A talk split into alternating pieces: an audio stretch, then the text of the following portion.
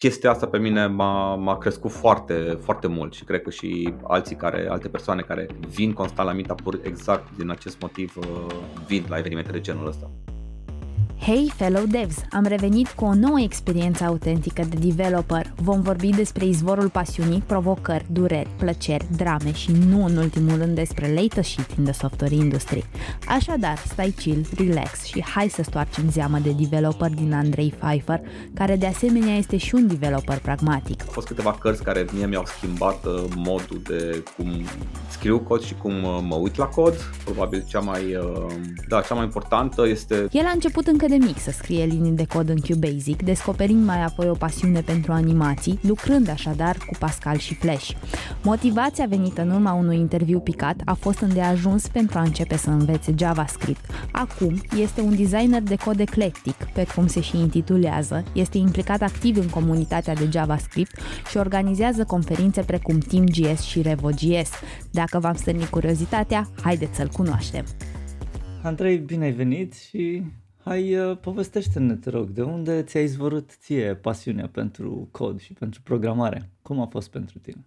În primul rând, da, mersi, de, mersi mult de invitație. Um, prima dată când particip la un, la un podcast sau la interviu de genul acesta.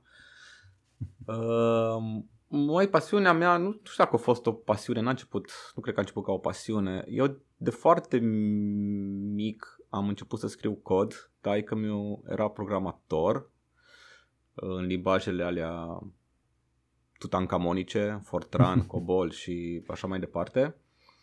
Și aveam acasă un Commodore 64 și taică tot scria ceva programele în QBasic era atunci ceva program, ceva limbaj de programare. Da, da.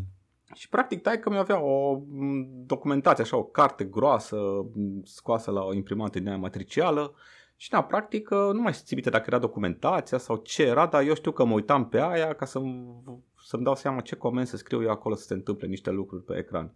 Și țin minte că prima mea chestie pe care am făcut-o a fost să desenez, deci pe Commodore 64 am desenat un, aveam eu un calculator de din asta de buzunar cu, na, mi s-a părut interesant să-l fac să-l desenez, așa cum arată el fizic și după aia vroiam să-l fac să-l și implementez, doar că n-am ajuns să fac aia, bineînțeles, că scria o groază de cod doar ca să desenezi un, un pătrat sau un dreptunghi. Uh, la anumite coordonate. Na, ăla a fost uh, prima mea interacțiune cu, cu programarea. Și ce aveai atunci? Cam, cam pe la ce vârstă? Greu de zis. Eram în, nu știu, 1-4, deci până în 10 ani cred că aveam. 7, 8, 9 ani, ceva de genul pe acolo, nu mai țin minte exact. A fost de și foarte mult timp cartea aia venea direct la pachet cu, cu Commodore, că de obicei așa se făcea. PC-urile veneau la pachet, nu? Au luat nu. separat sau au printat separat? Da, era printată separat, că taică mi na, taică mi programase pe, și pe cartele perforate, mm-hmm. pe benzi magnetice, deci mm-hmm. au prins toate, toate alea vechi, da, la centru de calcul. Deci în familie. Da, în familie oare, izvorât. oarecum da, acolo a, acolo a început cumva, doar că na, după aia am făcut, luat așa o pauză super lungă, nu știu, m-am, m-am apucat de alte chestii, de, nu știu, jucam fotbal și mergeam pe afară. Uh, deci nu, nu a fost o pasiune, a fost așa, o, pa, era, a fost interesant, dar au trecut, da, o joacă, mm-hmm. da. și după aia țin minte că na, am făcut în, în uh, liceu, de exemplu, am fost la clasă specială de informatică, deci am dat la, la info teoretic mie îmi plăcea chestia asta sau îmi doream să o fac sau credeam că îmi place. Na, și am prins o profesoară destul de... Nu cea mai ok profesoară, să zic așa, în liceu și făceam algoritmică cu ea, backtracking recursiv, eu nici acum, sincer, nu, nu știu ce e ăla și, adică știu ce îi, îmi dau seama la ce folosește, dar habar n-am să implementez. Mi se, încă mi se pare așa un mister total, pentru că, na, partea pedagogică din, din liceu cumva a fost, uh, a fost uh, foarte precară. Și nu mi-a mm. plăcut, na, nu, pentru mine atunci în liceu informatică au devenit așa o chestie care, na, și programarea nu, chestie pe care nu vreau să fac. Mm-hmm. Da, deci asta zic că... Deci nu era, nu era acolo like, cel mai bun din clasă la informatică, nu. ba chiar mai mult uh, aș putea nu. zice că erai, ok, lasă, treacă și chestia asta a, am copiat la bac la info, la backtracking recursiv, că știam că, adică ne așteptam că o să ne dea și efectiv am copiat. Nu, nu, na, foarte puțin din clasă au... E, au înțeles care e treaba cu abominația de algoritm recursiv. Nu știu dacă au înțeles sau mai degrabă ori învățat-o mecanic, știi, adică efectiv auto, autocito, că nu, modul de predare nu era unul care să te facă să înțelegi ceva, știi, A, așa, na, așa a fost să fie. Și da, mm. cam toată clasa, clasa de informatică, da, de mate info, care nu știau niște chestii teoretic fundamentale uh, în clasa 12-a. Da, păi și, și dacă ar fi să, să zici un singur lucru care ar fi îmbunătățit experiența voastră, care ar fi ăla? De exemplu, gândindu-te din punct de vedere al profesorului sau profesoarei. Tu ce ai fi făcut în locul ei sau lui, astfel încât să fie mai bine? Un pic. E, e,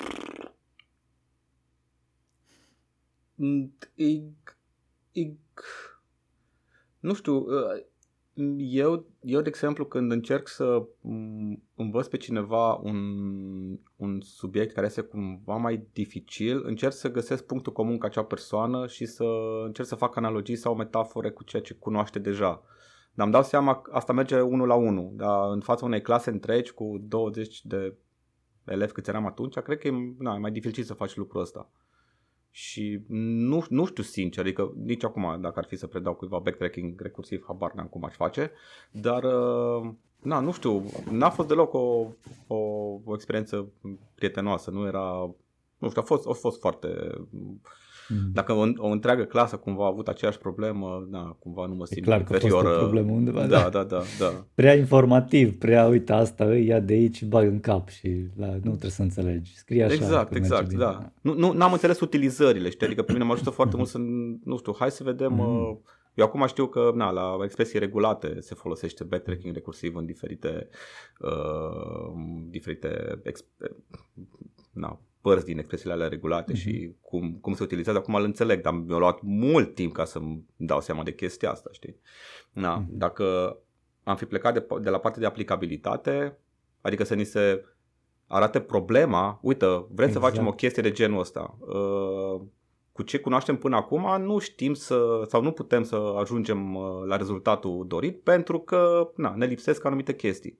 E, și atunci, na, hai să introducem o nouă chestie care ne ajută să rezolvăm uh, să trecem la pasul următor. Așa poate, na, poate clar ar fi ajutat mai mult sau mult mai mulți ar fi înțeles probabil uh, când înțelegi deci, problema. Practic, prin faptul că dai mai mult context ca profesor și dai, uite, astea exact. sunt problemele pe care vrem să le rezolvăm și asta ar fi una dintre posibilele soluții, da. are mai mult sens decât să like, bagi doar soluția pe gât studenților și zici, asta e backtracking. Exact. E unul recursiv și unul nerecursiv. Ia de aici. Oh, what the fuck, la ce folosim chestiile astea? Da. Păi, Sunt două tipuri de backtracking, da. Două, de, cred, cred, da, sau poate nu mai ține minte bine. ideea, da. ideea e că deja e al treilea răspuns care îl primim similar cu asta, mm-hmm. că ai nevoie de mai mult context, ai nevoie de aplicabilitate, da. ai nevoie de, de use case-uri. Deci, mm-hmm. ca profesor, dacă vreodată să asculte profesor genul ăsta de podcast, băgați da. aplicabilitate, că studenții, like, au nevoie să înțeleagă problema mai întâi. Super da. tare. No, asta a fost paranteză închisă. Hai să mergem înapoi. Da, da, da, da. Exact, da. Trebuie să înțelegi problema înainte ca să, să înțelegi și rezolvarea. Uh, bun, și atunci, practic, în, uh, na, în liceu, către finalul liceului, aveam un coleg de clasă, Seba, care el s-a apucase de web. Atunci era webul la noi așa foarte, într-un stadiu foarte incipient. Uh, internetul și chestiile astea și el făcea pagini web și mie nu prea îmi plăcea chestia asta, nu știu de ce, nu, nu mă atrăgea deloc, dar o dat el de ceva, de un program de Flash odată atunci și făcea ceva animații. Și mie îmi plăceau, chestiile astea îmi plăceau atunci, animații mm. și wow, ma, și atunci aia, aia cumva m-a, m-a prins, știi. Te-ai dat cu ActionScript? Da, da, uh, mult mai târziu, uh, la ah, început okay. Uh, doar keyframe animations, okay. dar am ajuns și cu ActionScript și 2 și 3 și aia cumva au început să-mi placă, să-mi placă super mult. Chiar, de exemplu, lucrarea de licență trebuia să o facem în, nu știu, ori în Fox Pro, ori în Pascal. Ale erau limbajele pe care le făceam în liceu.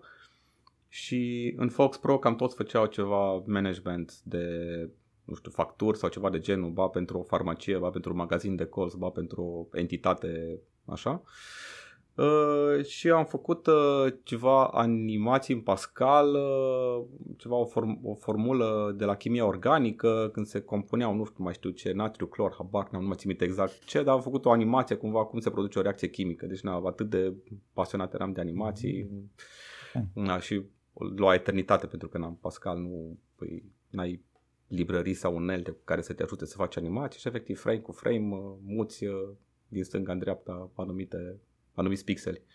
Era o chestie foarte rudimentară cumva. Da, da, da. Asta se întâmpla încă în liceu, nu? Asta era în liceu, da. da în clasa 12, da, la, la atestatul de, uh-huh. de mhm. liceu, da, din an 12 Da. Hmm, ce ai uh, făcut la atestat? Mai ții minte? Ce programel? Păi asta ziceam, că asta am făcut pentru atestat. Asta cu animația am făcut Ah, efectiv. exact, asta ai făcut. Exact okay, okay. asta, da, da, okay. da. Nice.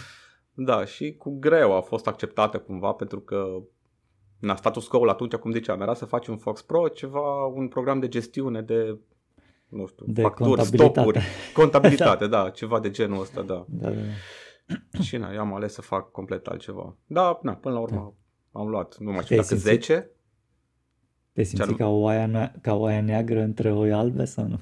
M-am simțit un pic, da, pentru că na, eu vreau să fac aia, că aia îmi plăcea să fac și aia credeam că e mai mișto decât să fac ceea ce fac toți restul, pentru că na, și mulți copiau unii de la alții și doar modificau, uh, na, nu știu, să nu fie uh, farmacie, ci să fie altceva. Da, mm, ca, ca label-uri pe ecran. Da, da, da. Exact, resursele, da, sau numele entităților. Da. Și atunci, da, m-am simțit un pic că n-a fost... Uh, Păi da, nu a fost apreciată, cam a fost ceva diferit, a fost o animație, like what? Da, dar din nou, uh, cumva status quo, cum ziceam, era altul și... da. Eram cumva poate prea... Pare a fi o provocare inclusiv pentru profesorul coordonator. Mă gândesc că da, mă gândesc că da. că, da, nu cred că am luat 10, dar am, am luat o notă da, destul, de, destul de mm. bună, din ce ții minte, nu mai țin minte exact. Da. Nice. Și după aia, mai cred departe că... mergând? Și unde te gândeai pe vremea aia că vrei să dai mai departe? O, atunci eu mă... Unde îți doreai să ajungi? Atunci eu vreau să fac, eu vreau să fac ETC, telecomunicații, pentru că atunci a început să apară telefoanele mobile și eu vreau să fac chestia asta de telecomunicații mobile, mi se părea mie super, super interesant. Uh, și na, eram cumva focusat pe, pe a merge la, la ETC și nu la AC, nu la calculatoare. Uh, am avut iară ceva motive pentru care nu vreau la calculatoare. Cred că am auzit de pe la alții că e și mai greu la calculatoare și eu na, nu eram ăla care să neapărat să caut provocări în sistemul de învățământ și am zis hai să merg la ETC. și atunci... Dar nici cred ETC-ul nu a fost ușor. N-a fost, da. Într-adevăr, nu a fost niciodată. uh, și atunci cred că prin anul întâi de fapt... Dar a... Spune, spune Andrei.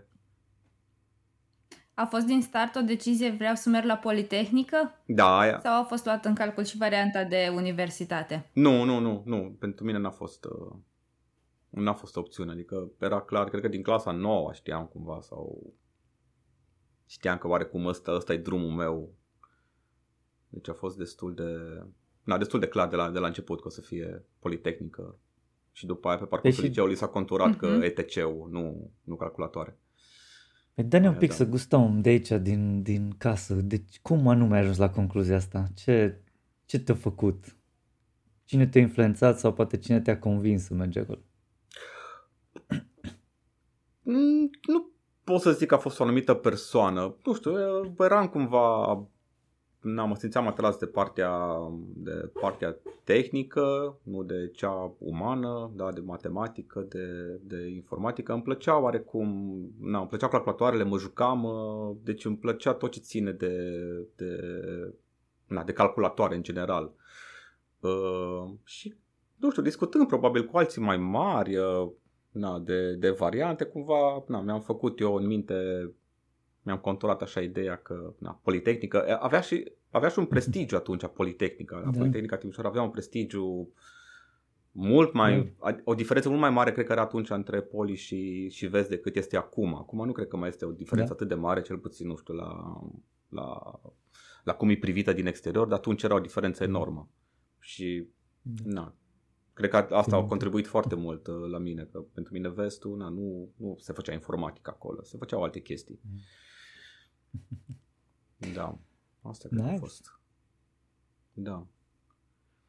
Da, și atunci, practic, uh, cred că în anul, în anul întâi sau în clasa 12 către final, deci chiar înainte să, sau când am început facultate, atunci a fost un punct din ăsta uh, mm, așa de cotitură în care taică mi colabora cu, uh, cu un prof de la, de la liceu de informatică, Nicu Fântână. Uh-huh. Avea o editură și n-l ajuta cumva cu editura, în fine, dar am, am ajuns să interacționez cu, uh, cu, cu acest Nicu Fântână și el mi-a zis uh, o chestie pe care nu o să uit, că Andrei învață, învață internet că asta e de viitor și aia cumva mi-a rămas, dar atunci era, ți-am zis, un stadiu foarte incipient, nu prea se făcea, na, nu, nu se studia sau destul de puțin se studia. Uh, și na, m-am pus, am găsit, uh, a fost o revistă Chip, a apărut, uh, uh-huh. a apărut la un moment dat o revistă Chip uh, despre programare web. Și acolo făceai un, ceva, un magazin online cu te învăța niște HTML, CSS, PHP și MySQL. Și asta era în facultate, tu cochetai cu Chip uh, Magazine pe atunci? Exact, da, da, da, da, da, da, asta era în facultate. Da, și am trecut prin toată, da, prin toată revista aia, am, nu știu dacă în anul întâi sau doi, nu mai țin minte exact în ce an s-a întâmplat asta, dar știu că după aia revista au trecut prin, pe la nu știu câte persoane, okay. da, mi-au cerut o super multă lume și tot o dădeam și na, la un moment dat am rămas fără ea. Și na, eu am intrat Erau la mai for... multe, mai, mai multe, adică se apăreau în fiecare săptămână câte o... Apăreau cu tot felul de chestii, da, dar asta era... Asta era cu programarea. Clar, clar da, legată de, de programare web, știi? Avea și, și un de disc, așa? Web. Avea și un CD. În general cred că avea, dar niciodată nu cred că l-am introdus în calculator și să văd ce pe el, nu știu, ah. nu știu de ce. No, pentru mine mă interesa să învăț acolo cum să scriu Conținut. Uh, cod, da, să pornesc o bază de date, să fac un setup acolo. Uh, da, a fost, a fost super mișto și imediat după ce am terminat, uh, după ce am parcurs acea revistă, mi-am făcut eu alt, un alt programel, tot ceva de, nu mai țin minte exact de ce, a, ceva de o chestie care acum cred că e peste tot, găsesc super multe aplicații de uh, să remindere de evenimente. Asta era de, de super mult timp. Uh, na, și a fost uh, Na, mi-a plăcut super mult. Na, chiar, uh, chiar mi s-a părut, mi s-a părut foarte mișto.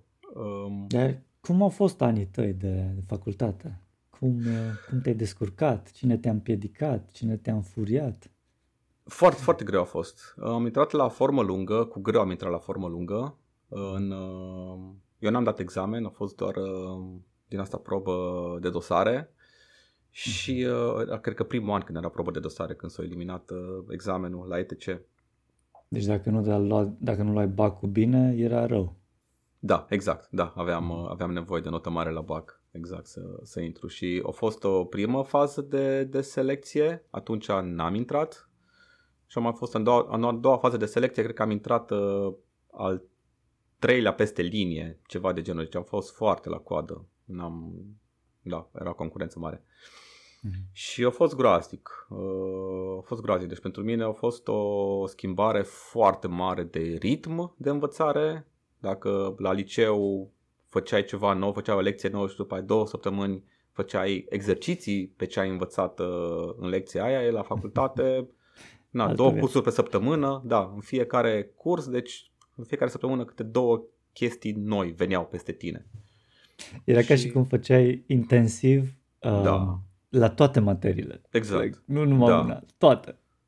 Și nu, pentru mine a fost un copleșitor, deci n-am, n-am reușit. La, aveam, uh, aveam uh, într-un semestru, cred că am avut 6 uh, ore, 6 ore de curs de mate una după alta, deci 3 de analiză, 3 de algebră sau cum, mm-hmm. ce făceam. Nu, deci alea, efectiv, după ce se terminau la 6 ore, erai, nu, vreau numai doar să te pui într-un colț și să te ghemuiești și să dormi, deci nu... Și după aia mai erau două ore pauze și venea seminarul sau aplicabilitatea la ce ai învățat dimineața. Nu, și pentru mine a fost copleșitor. De aia cumva în, în, uh, după primii doi ani am renunțat. Am zis nu, eu nu, eu nu pot să fac asta, nu-i de mine. Și atunci a, uh, la ETC exista colegiul ETC, o formă scurtă de învățământ, 3 ani numai, versus forma lungă de 5 ani, dar avea o secție la un moment dat din anul 2 sau 3 de colegi, era o secție de multimedia, așa se numea. Mm. Și ce că făceau pe acolo audio, video, chestii, poai, și am zis, bă, acolo e de mine acolo e de mine, aia vreau să fac. Și na, îți dai seama că din nou status quo-ul atunci era că dacă termin colegiul e sub inginer. Dacă te angajezi mm-hmm. undeva, contează diploma pe care o ai. Deci o să câștigi mai puțin decât uh, prietenii tăi care au terminat forma lungă și care sunt ingineri, nu sunt așa sub-ingineri, știi, subalterni. Chiar ingineri și... diplomați. Da, da, da, da. Așa scrie pe diplomă. Ah, inginer diplomat, da, da, da, da ceva de genul. Diplomat. Da. Așa.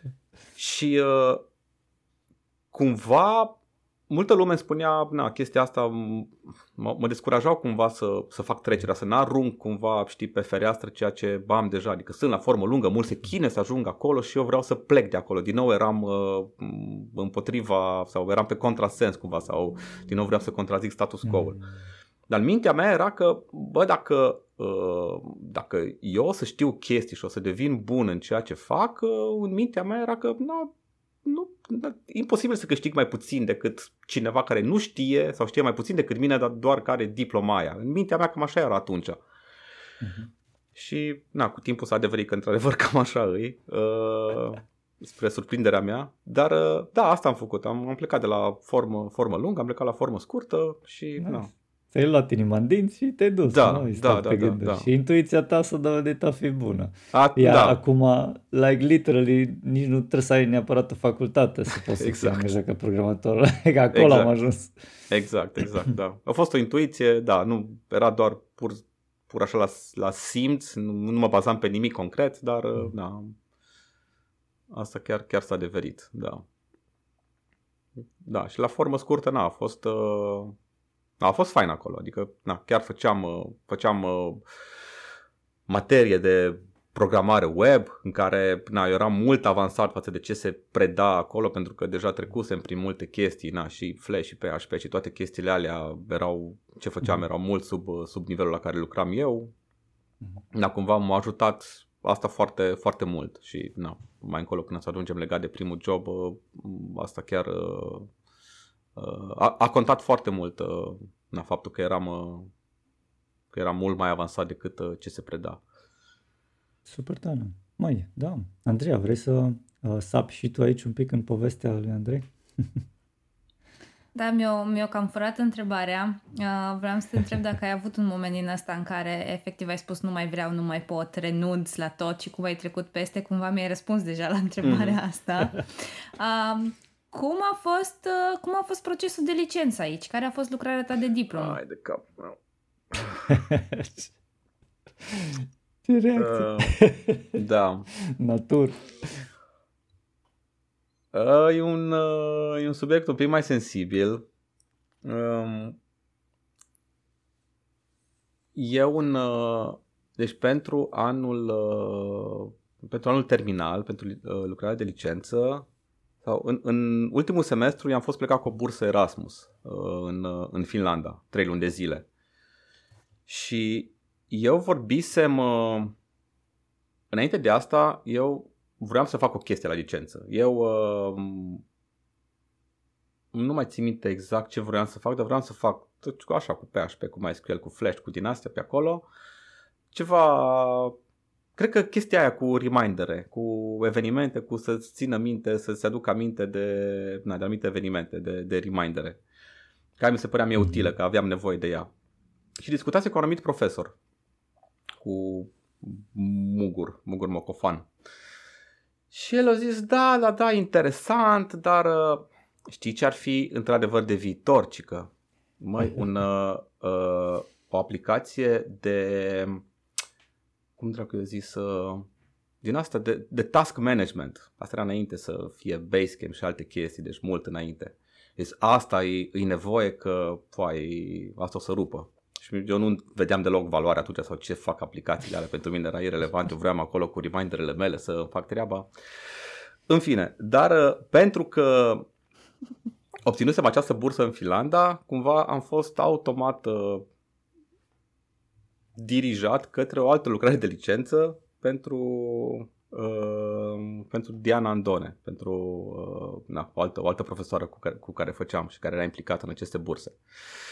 Uh, bun, și am, am plecat în Finlanda, a trebuit să țin legătura cu un coordonator și na, în, în, în Finlanda cumva n-am primit niciun update legat de ceea ce trebuie să fac pentru licență, că în timpul meu petrecut în Finlanda, pe lângă na, faptul că participam la diferite cursuri pe acolo, la facultatea unde, unde am fost, trebuia să încep lucru la lucrarea de licență. Dar cumva, na, am intrat așa tot într-o, într-o liniște mormântală și m-am întors în, înapoi din Finlanda, m-am întors în februarie, martie, aprilie, mai. În mai m-am întors și cred că prin iunie era lucrarea. Deci cred că mai erau trei săptămâni până la, până la lucrare și eu nu aveam absolut nimic de făcut, nu știam ce trebuie să fac. Și n-am intrat așa într-o mică panică și na, mi s-a zis că uite că trebuie să faci nu știu ce chestie pentru un website, pentru o anumită chestie, nu, nu mai țin minte exact pentru ce. Dar era o chestie banală, adică mi se pare o chestie na, mult, mult sub nivelul meu. Eram, atunci am fost un pic arogant și am zis, nu, eu nu fac așa ceva, adică nu, nu pot. Eu aveam idei, chestii faine pe care vreau să le fac, am avut timp, uh, mult timp uh, la dispoziție în care să fac asta, toate la trei luni din Finlanda nu am auzit nimic, eu nu pot acum să mă pun să fac o chestie și sub nivelul meu, sub nivelul meu adică ce cu treaba asta? Și am plecat de acolo, din, din cabinet, uh, super nervos, gata, pui mei, nu mai îmi bag picioarele, nu mai vreau să aud de nimic, na, asta este, repet anul dacă îi, dar na, eu nu o să fac chestia aia. Na, și a fost așa un moment, uh, moment mai nasol, și n-am vorbit cu coordonatorul și a zis că bă, na, n-a aruncat din nou, nu da cu piciorul la... mai gândește-te, na, lasă de la tine și și cumva m-am gândit, na, chiar să pierd un an nu aș fi vrut atunci și am făcut un compromis, uh, na, am venit a doua zi sau a treia zi, mi-am cerut scuze și na, am făcut chestia aia, lucrarea aia într-un weekend și na, asta a fost și am trecut peste. Oh, uh, un weekend. Da, era ceva banal, na, era ceva banal. Ce, un fel de nu, gira? Sau, da. Nu, era un nu, website ce? pentru ceva ce era nevoie la facultate atunci. Pentru ah, am înțeles. Ceva okay, studenți. Deci, înțeleg. Deci, deci cu totul altceva față de... Clar, clar, clar. Are sens. Da, de da, te-ai da, și da. simțit, like, what exact. I'm doing, na, fac chestii low level. Mm-hmm. Da, da, da, da. Na. Da, de asta zic, nu pot să mă mântrez deloc cu lucrarea mea de licență, că nu, mm-hmm. nu e nimic spectaculos. Dar da, da, tu ai fi vrut să faci altceva. Eu aș fi vrut, da. Și, da, exact puteam să fac altceva. Sau mă simțeam eu cel puțin în stare. Da, și asta a fost... Uh... Da, uite, întrebând uh, lucrul ăsta, am ajuns la uh, o idee foarte faină, că ai avut experiență în Norvegia. Cum a fost experiența de acolo? Cât de diferit e sistemul acolo față de ce trăise aici? Mm, în Finlanda, în Finlanda a fost. Uh, Finlanda, da. scuză-mă, da. Ai, a fost uh, super mișto, deci a fost, nu știu, aproape diametral opus sistemul de și de învățământ și de toate sistemele cu care am intrat în, uh, în contact acolo, bă, sistemul bancar, sistemul medical, mi-am rupt piciorul în a treia zi și am avut de-a face cu sistemul medical, deci e ceva fantastic. Dar legat de sistemul de învățământ, ce mi-a plăcut foarte, foarte mult, uh, profesorul nu se, nu se vedea superior elevului sau studentului. Mm.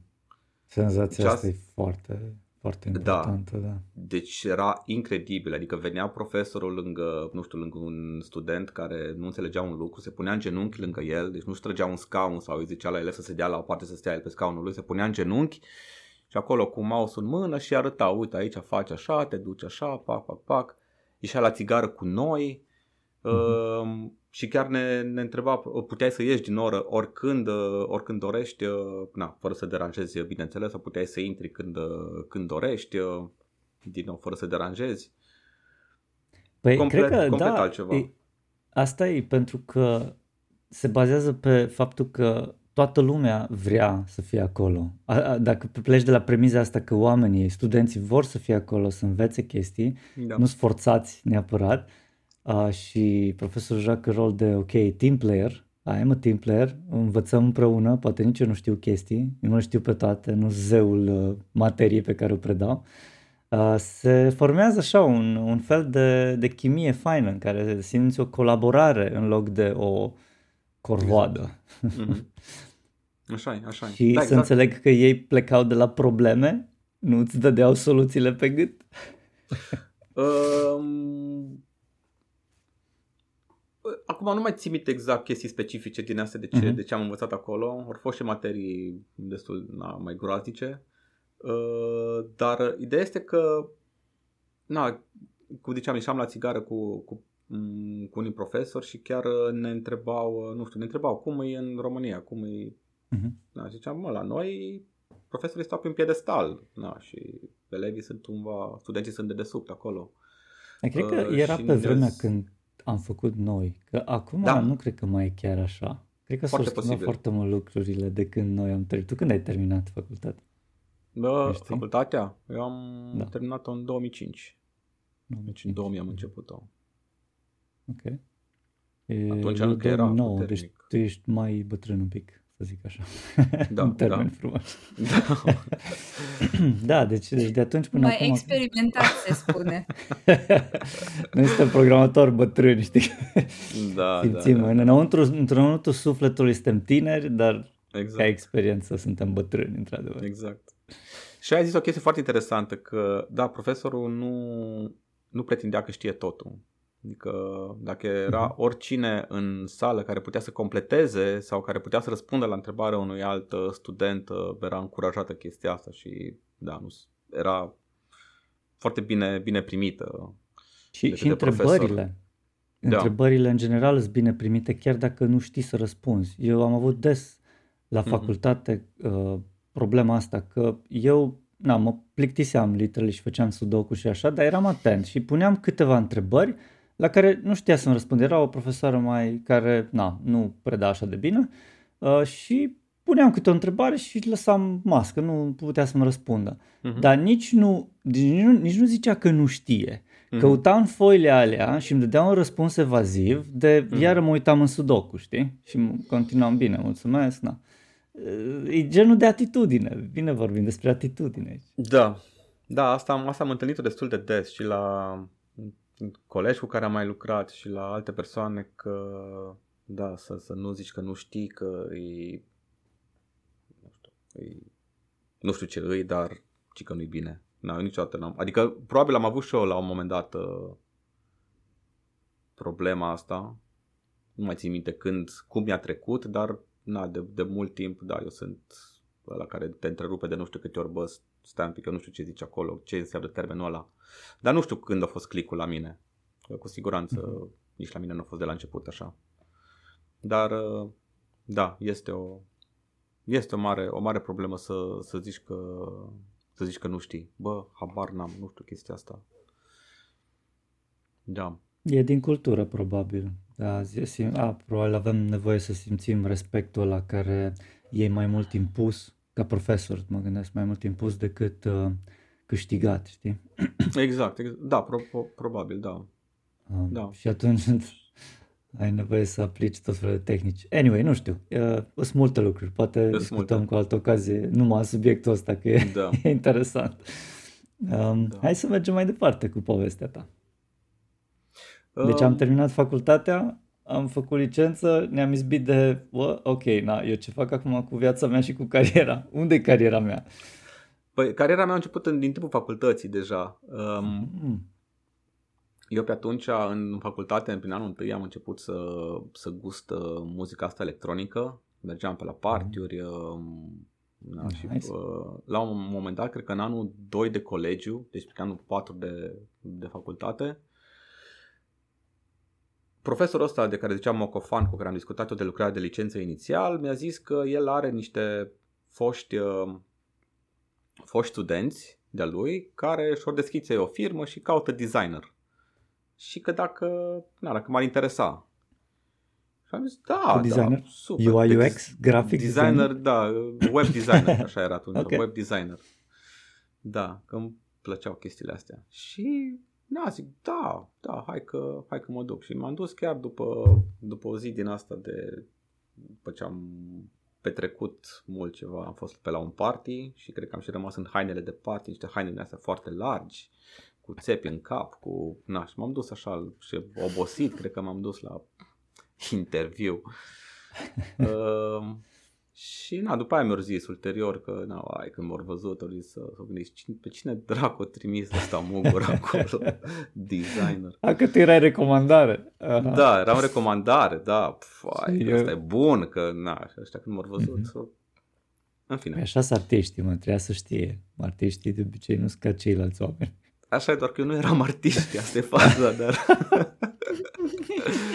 eram un uh, inginer deghizat în artist. Aha. Da, și, da, na, mie îmi plăcea. Chestia, chestia era că îmi plăcea. Îmi plăcea să fac mm-hmm. design web și grafică. Păi și cum te-au uh, acceptat oamenii sau nu te-au acceptat?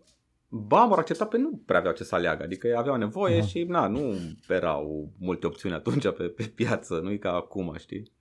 În care na, trebuie doar să, să strigi pe centru. Bă, cine cine, nu știu, cine face web design sau cine uh, știe o programare web, că na, se găsesc peste tot. Uh, oameni care știu, nu, nu care sunt neapărat disponibili. Na, și da. am, început la, am început la ei. Na, asta era în 2004.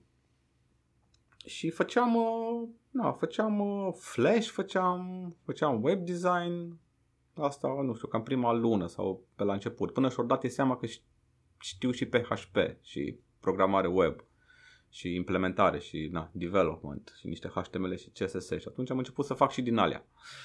Și au angajat, au angajat un alt designer web care era artist, adică venea din partea, din, din zona artistică. Uh, proper, Lia. artist pro, da. proper, nu cum era exact. tu, deghizat. Da. Uh, Lia Rădoi, care după aia a devenit Lia Pfeiffer și care este actuala mea soție. Mm, uh, da, nice. că acolo, acolo ne-am cunoscut. Și na, la, la ei a fost o chestie foarte mișto atunci la început, că na, Lia a văzut un afiș cu web design undeva prin complex, dar a văzut, ea nu a citit foarte bine partea de web, s-a uitat doar design, a văzut design, na, hai că mă duc acolo.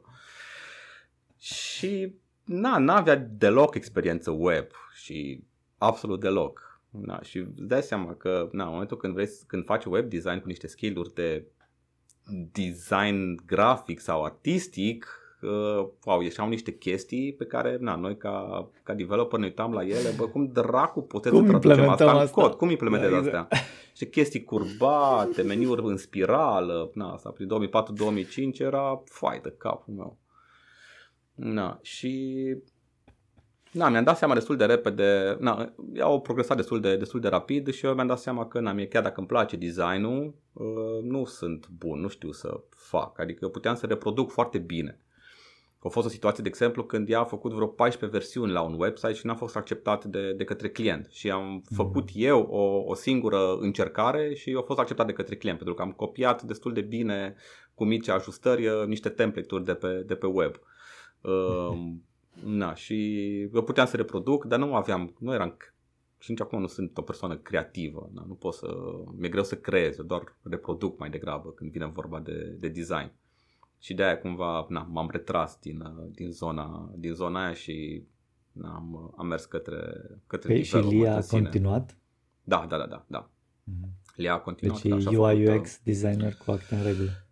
Uh, da, da, da, da. Am învățat tot ce ține de web, a studiat, uh, chestii și da, a, a rămas ca UI UX designer și graphic designer.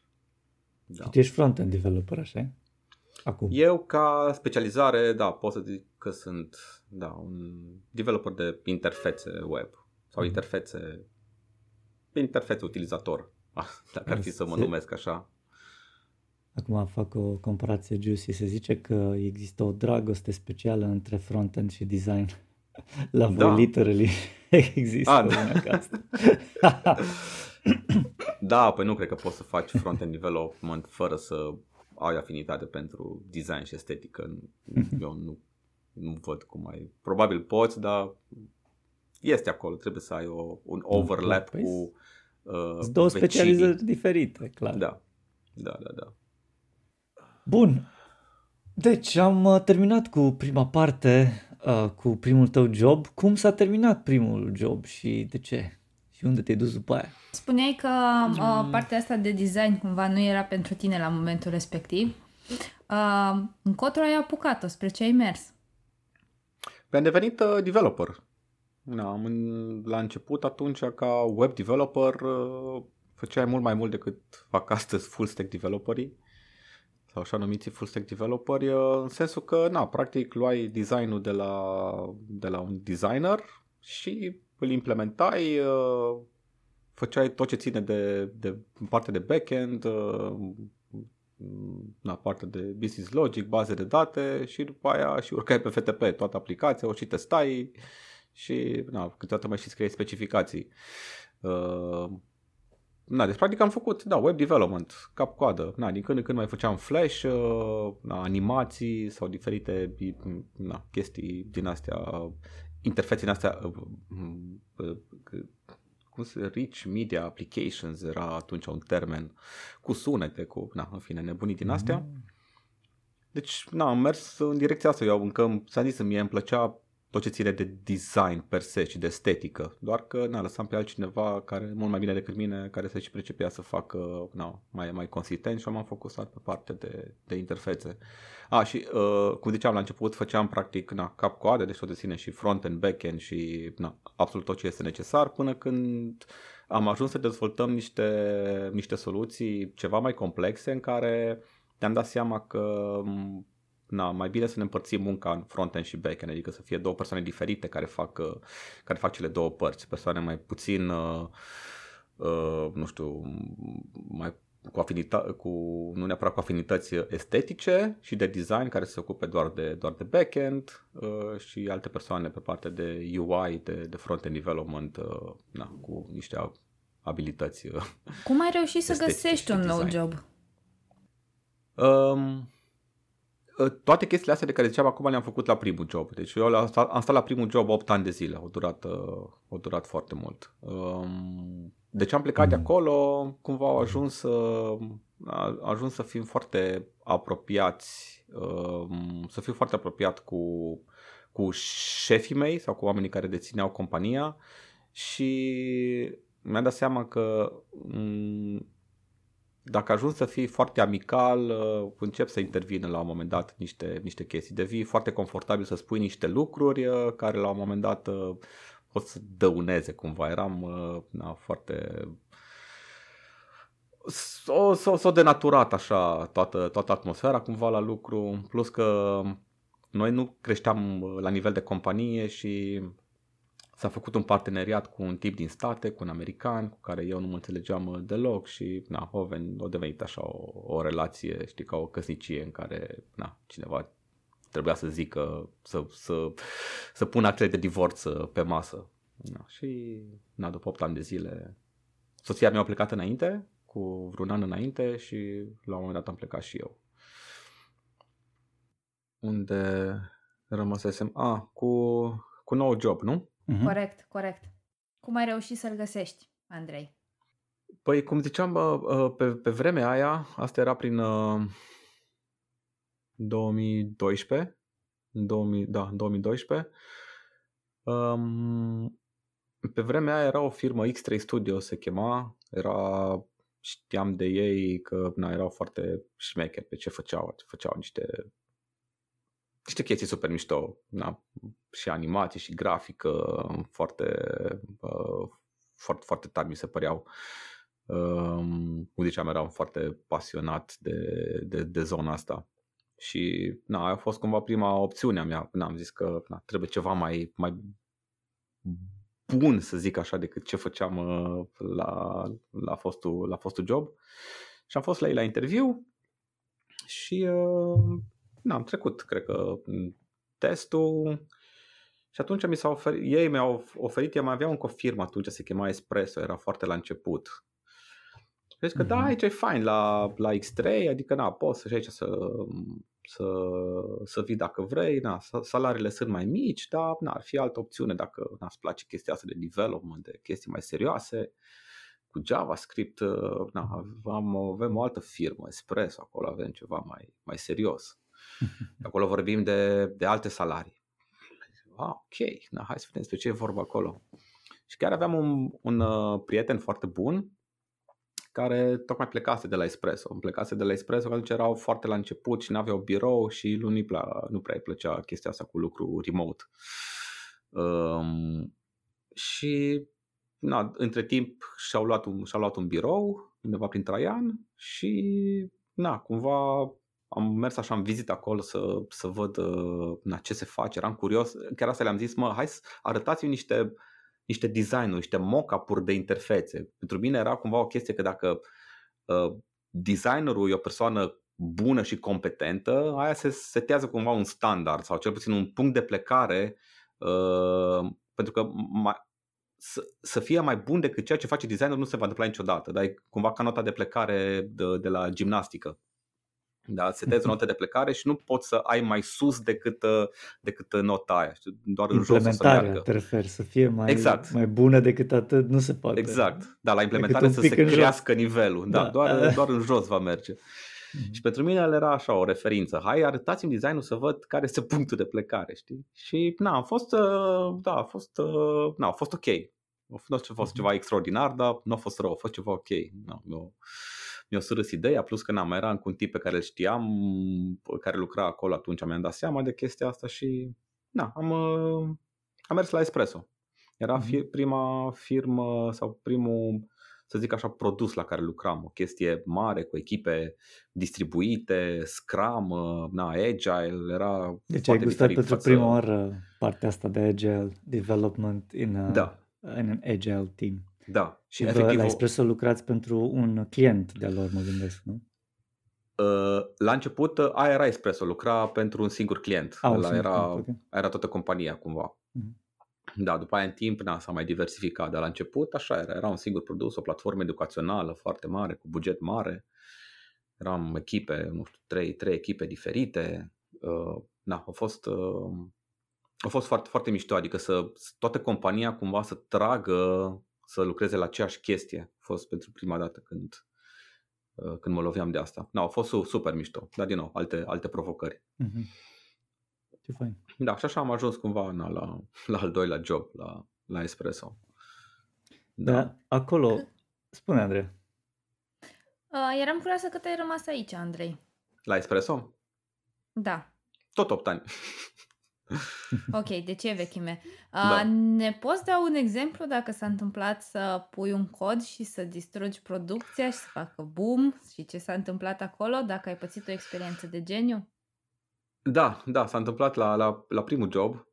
Eram, uh, când eram, atunci eram patru oameni în firmă și noi atunci făceam multe magazine online pentru în general pentru firme de aici, ca, cu aia am început, pentru tot felul de companii de, locale din Timișoara. Mm-hmm. Și pe atunci erau foarte puține firme care aveau digitalizat, nu știu, catalogul de produse, să zicem.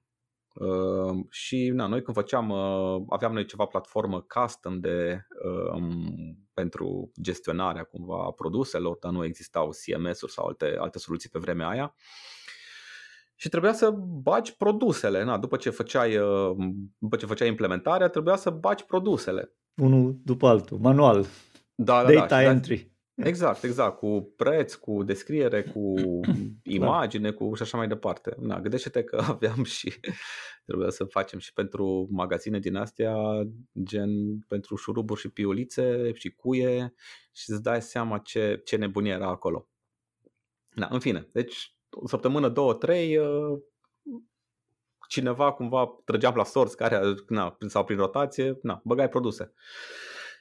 Și după ce le-am băgat, uh, na, eram, era la, la un, pentru nu știu care client, am făcut chestia asta și la un moment dat trebuia să ai ceva problemă în producție. Atunci se lucra direct în producție, prin FTP. Că nu aveam alte, așa se lucra atunci. Da, și eram, uh, na, am zis, hai să facem împreună, trebuia să golim ceva de pe undeva, de ceva tabelă, nu mai știu exact despre ce era vorba, dar trebuia să golim ceva și să lucrăm direct în producție. Și am zis, era pe, cred că pe aplicația pe care lucrasem eu, dar am zis, hai și cu CTO să fim două persoane, să nu facem căcaturi, da? să, na, să, ai, na, să ai două perechi să de Să fii un observer acolo, da. Exact, da. Clar. Na, și uh, știu că am ajuns la concluzia că trebuia să golim ceva tabelă. Și uh, mergem, era cu PHP mai admin direct în producție și selectăm o, na, o tabelă și na, apăsăm butonul de truncate, da, ca să golești tabela și îți apare, înainte să dai uh, OK, îți apare query-ul, efectiv să, să confirm mm. că e ceea ce vrei să faci. Și apare query-ul și îl citim cu voce tare. Uh, delete database nu știu ce și citim amândoi cu voce tare delete database, nu știu ce, și ne unul la altul și zicem, yeah. zicem e, e ok, nu? E ok, da, și e, confirmation bias-ul, cred că e o, e și o chestie studiată, da, da, da. că există confirmation bias și da, ok, îi dau, dă-i, dă-i, poc. Și când dau, dispar, dispar toate tabelele, știi? Și ne uităm unul la altul, zic, bă, ce s-a întâmplat? Da, o dispărut baza de date. Păi cum? Păi ce, ce scrie acolo? Scria delete database.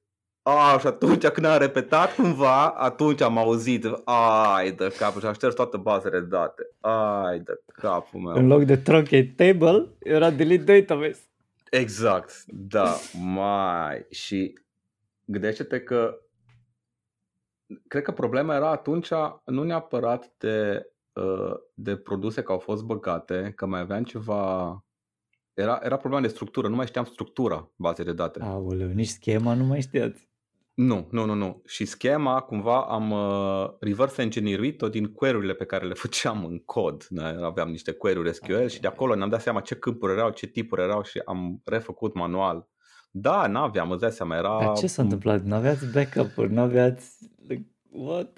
Nu, atunci era 2005, era ceva... Na, Wild Wild mm-hmm. West, acolo nu era nimic organizat, absolut nimic. Deci eram niște, na, niște oameni într-un na, nu chiar garaj, într-un apartament care făceau și ei website-uri. Ăsta era nivelul de atunci. Și de aceea, copii, este bine când lucrați cu o bază de date live să faceți un backup like chiar atunci, înainte să îi dați drum. Cred că după aia am făcut de fiecare dată chestia asta. Corect, deci ne-au, ne-au învățat, uh, ne-au învățat, am învățat pe propria piele, cumva treaba cu backup păi, da. E, e, e nașpa și uh, mi, îmi pot imagina cum s-a scurs sângele din cap între, like, pe jos, lângă picioare undeva sau da. chiar pe podea și am pățit ceva similar. Like, eram pe, lucram pentru un client și era ceva cu Heroku. Pe atunci era început Heroku și uh-huh. în loc să folosesc baza de date slash aplicația de development, am folosit-o pe aia de producție. Eu eram ferm convins că o mhm. folosesc mm. pe aia de development și am zis, ok, na, hai că arunc baza asta de date la gunoi și recreez din nou. Și zice, da, yeah, you confirm that application delete uh, that? Yes, of course. Uh, știi? Da. Adică, păi, de ce mă mai întreb că e development, nu? Și după aia, oh, fuck, ah, erau da. backup-uri, da. erau backup-uri, erau backup-uri mm-hmm. o dată la zi. Am pierdut 5 noi uh, sign-up-uri, 5 mm-hmm. user, nu înțeles de ce nu mai existat userii lor acolo mm-hmm. și nu știu câte produse și chestii na, au făcut uh, după aia o statistică. Dar se întâmplă. Da, da, așa le înveți. Da. Nu cred că oricât ți-ar zice cineva dinainte chestiile astea, să fă backup înainte, dar de ce? Adică de ce am nevoie fără să experimentez o chestie de genul ăsta? Să dai cu capul tare. Da, exact. Da. da. Bine că ai învățat. da, de atunci, da. Am... Aia a fost, uh, aia a fost așa un moment de care aveam nevoie cumva să, să simt pe propria piele. Dar mai spune tu da. ai fost, deci tu, tu, tu ai fost mai generalist la început și făceai de toate pentru toată lumea, like full stack developer și mai mult, plus plus, uh-huh. și după aia din ce în ce mai mult ai ajuns să te nișezi mai mult pe frontend. Cum uh-huh. ai ajuns să faci asta și de ce? De ce frontend?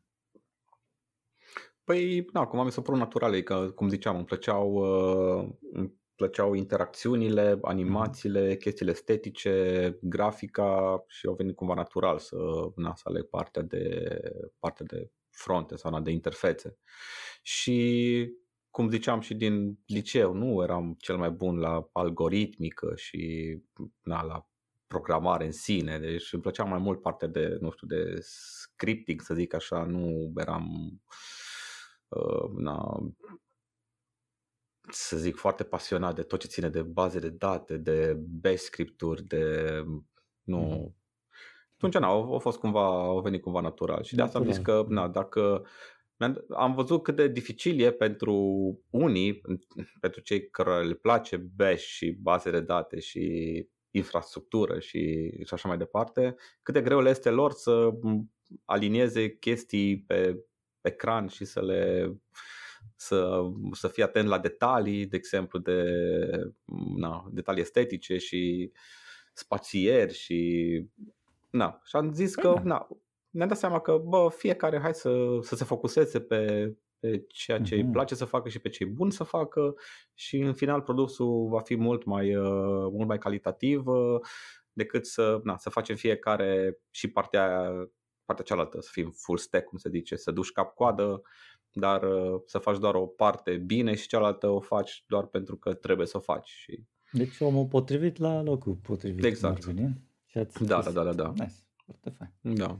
Și a funcționat. Da, a funcționat destul de, eu zic că destul de bine și în continuare sunt de mm. părere că de peste un anumit nivel așa ar trebui făcute lucrurile, adică să se... Mai spune tu încă când erai pe la Espres, uh, Espresso, nu? Um, mm-hmm. Ai inițiat sau ai preluat uh, Team JS? Era de pe uh, atunci sau am eu gap-uri de timing? Da, eu am venit la Espresso în 2012 și Team GS s-a înființat în 2013. Au înființat uh, mm. doi tipi de la o companie din, uh, din Startup Hub. Mm-hmm. Nets Incubator se, se chema compania. Era o firmă mică și na, s-au decis ei să facă, să facă acest meetup. Eu doar atunci, cu puțin timp înainte, auzisem de conceptul de meetup. Eu nu știam ce e meetup, întâlnirile astea, nu ieșisem în lume, na, eu înainte de să vin la, la Espresso, la, la prima firmă, la RealNet, eu eram uh, așa foarte într-un, introvertit un pic. Trăiam în subteran, știi, nu știam mm-hmm. nimic ce se întâmplă. Eram așa într-o bulă, într-o bulă mea. Și atunci, asta că am uitat să, să menționez, atunci s-a întâmplat chiar un, uh, un moment din ăsta destul de un milestone în uh, viața mea. Am fost chemat la un interviu la Tripiller, când uh-huh. eram deja de vreo șapte ani la, la, la prima firmă. Ai fost, fost headhuntuit, să înțeleg? A, am fost headhuntuit, dar cred că m-a recomandat cineva uh-huh. uh, și am fost sunat și na, nu vreau nici să schimbă, dar na, mi s-a zis, hai mă, totuși, na, să vezi, adică e o discuție, nu e nimic. Dacă vii la interviu, nu, nu e nimic rău în asta. Deci și atunci eu vedeam, bă, merg la interviu, poate trebuie să dacă ea mă acceptă, trebuie să zic și eu da. Na, după aia m-am dat seama că nu e așa, dar atunci, pentru mine, cam așa stăteau lucrurile. Și într-un final m-am dus la interviu și na, legat de HTML, pa, știam super bine, poate de accesibilitate, am lucrat foarte mult, CSS, pai, am răspuns bine la toate întrebările chestii legate de DOM oarecum și acolo uh-huh. și de, de partea de browser, și acolo m-am descurcat. E, când au început întrebări de JavaScript, cred că, nu știu dacă am răspuns la 10% din ele, nu, nu știam nimic. și te-a trezit. Ți-a dat un duș Băi, aici da, da. Deci eu, eu aveam o părere foarte bună despre mine atunci că na, știu JavaScript, dar eu știam de fapt jQuery și DOM API și alte ah, chestii. Ia, ia, ia, ia. Da, am, am trecut și eu prin, uh, prin faza asta și da, a fost așa un duș super rece pentru mine. Wow, deci am plecat de mm. acolo foarte, foarte abătut și na, după aia am început să caut răspunsurile la întrebările alea pe care nu le știam. Na, și mi-am dat seama că toate, toate întrebările alea le găseam, le-am găsit într-o prezentare a lui Douglas Crockford, e un uh-huh. tăticul JavaScript-ului. Da care au scris uh, și uh, JavaScript The Good Part și na, de acolo practic a început toată epopeea mea cu JavaScript-ul. Am început să studiez Douglas Crockford, am luat cărțile, după aia Nicola Zacas și na, cred că am trecut prin, nu știu, vreo 10-12 cărți de JavaScript am citit, am citit atunci și na, am zis să recuperez tot ce... Da, și să înțeleg că drive-ul plecat de la faptul că te-ai simțit abătut atunci când da. ai fost la Tripiller mm-hmm. la interviu. Te-ai mers direct da. la interviu tehnic, să înțeleg. Da, da, da, da. De... da pentru okay. cam asta se făcea, na, mai discutai ceva cu, probabil cu, mhm. na, cu recruiterul înainte, da, da, a fost direct ceva tehnic. Nice, ok, interesantă motivație. Da, am fost super motivat, da. Um, da, și na, am fost foarte bucuros, deci eu deja când eram la Espresso eram, uh, na, pe, știam mult mai multe legate de JavaScript și eram foarte pasionat de, de tot ce înseamnă JavaScript. Vanilla. Și Vanilla, da, da, da, da, exact. Uh, început deci cu framework-uri, că atunci de-abia începeau Angular și Angular, Ember și da, alte da, da. chestii, Knockout. Uh, dar uh, na, am fost foarte bucuros că, uite-mă, cineva, chiar, eu îmi doream chestia asta, adică am, am auzit de meetup-uri uh, la un moment dat, am, știam de la de Agile că era în, uh, în Timișoara destul de popular, mai era ceva de mobile și na, așteptam cumva oarecum să ai, mă, dar nu face nimeni un meetup de JavaScript. E, câteva luni mai târziu a apărut na, meetup-ul de JavaScript și am păi fost și super, ce s-a întâmplat de la preluat tu? Că asta e Băi, ideea. Vreau să zic, a fost foarte, foarte bucuros și uh, na, la un moment dat am zis hai să țin și eu, vreau să țin și eu prezentări, că na, vedeam și eu, mă uitam la multe prezentări pe YouTube, vreau să, să ajung și eu să... Îmi plăcea să chestia asta, plăcea să ca... zici. Mhm. Da, îmi plăcea ca idee și îmi plăcea în general să, să, să împărtășesc uh, cunoștințe și informații. Dar din nou, nu eram deloc bun la asta, adică țin minte prima mea prezentare pe care am ținut-o intern la, la Espresso, a fost despre despre o frustrare a mea că, na, nu știu, noi am convenit niște lucruri uh, la nivel tehnic și nu se aplicau și au fost groaznic. Deci au fost și live coding și lumea am zicea, bă, nu fă prima dată, prima prezentare, nu fă live coding, că nu o să-ți iasă. Am zis, dar ce e greu, greu da. adică toată, lume, toată ziua scriu cod la birou, ce e greu să scriu într-o a, ah, uh, și în timp ce vorbesc. Boare, deci a fost o chestie atât de cringe, atât de groaznică Ai de capul meu, nici n-am repetat înainte și asta iar mi s-a zis, bă, repetă înainte de mai multe ori, na, știam uh, teoretic ce trebuie să fac, dar n-am repetat, am zis, na, știam atât de bine subiectul, na, ce să mai repet, adică e, e clar ce vreau să zic, uai, și nu, a fost, a fost horror.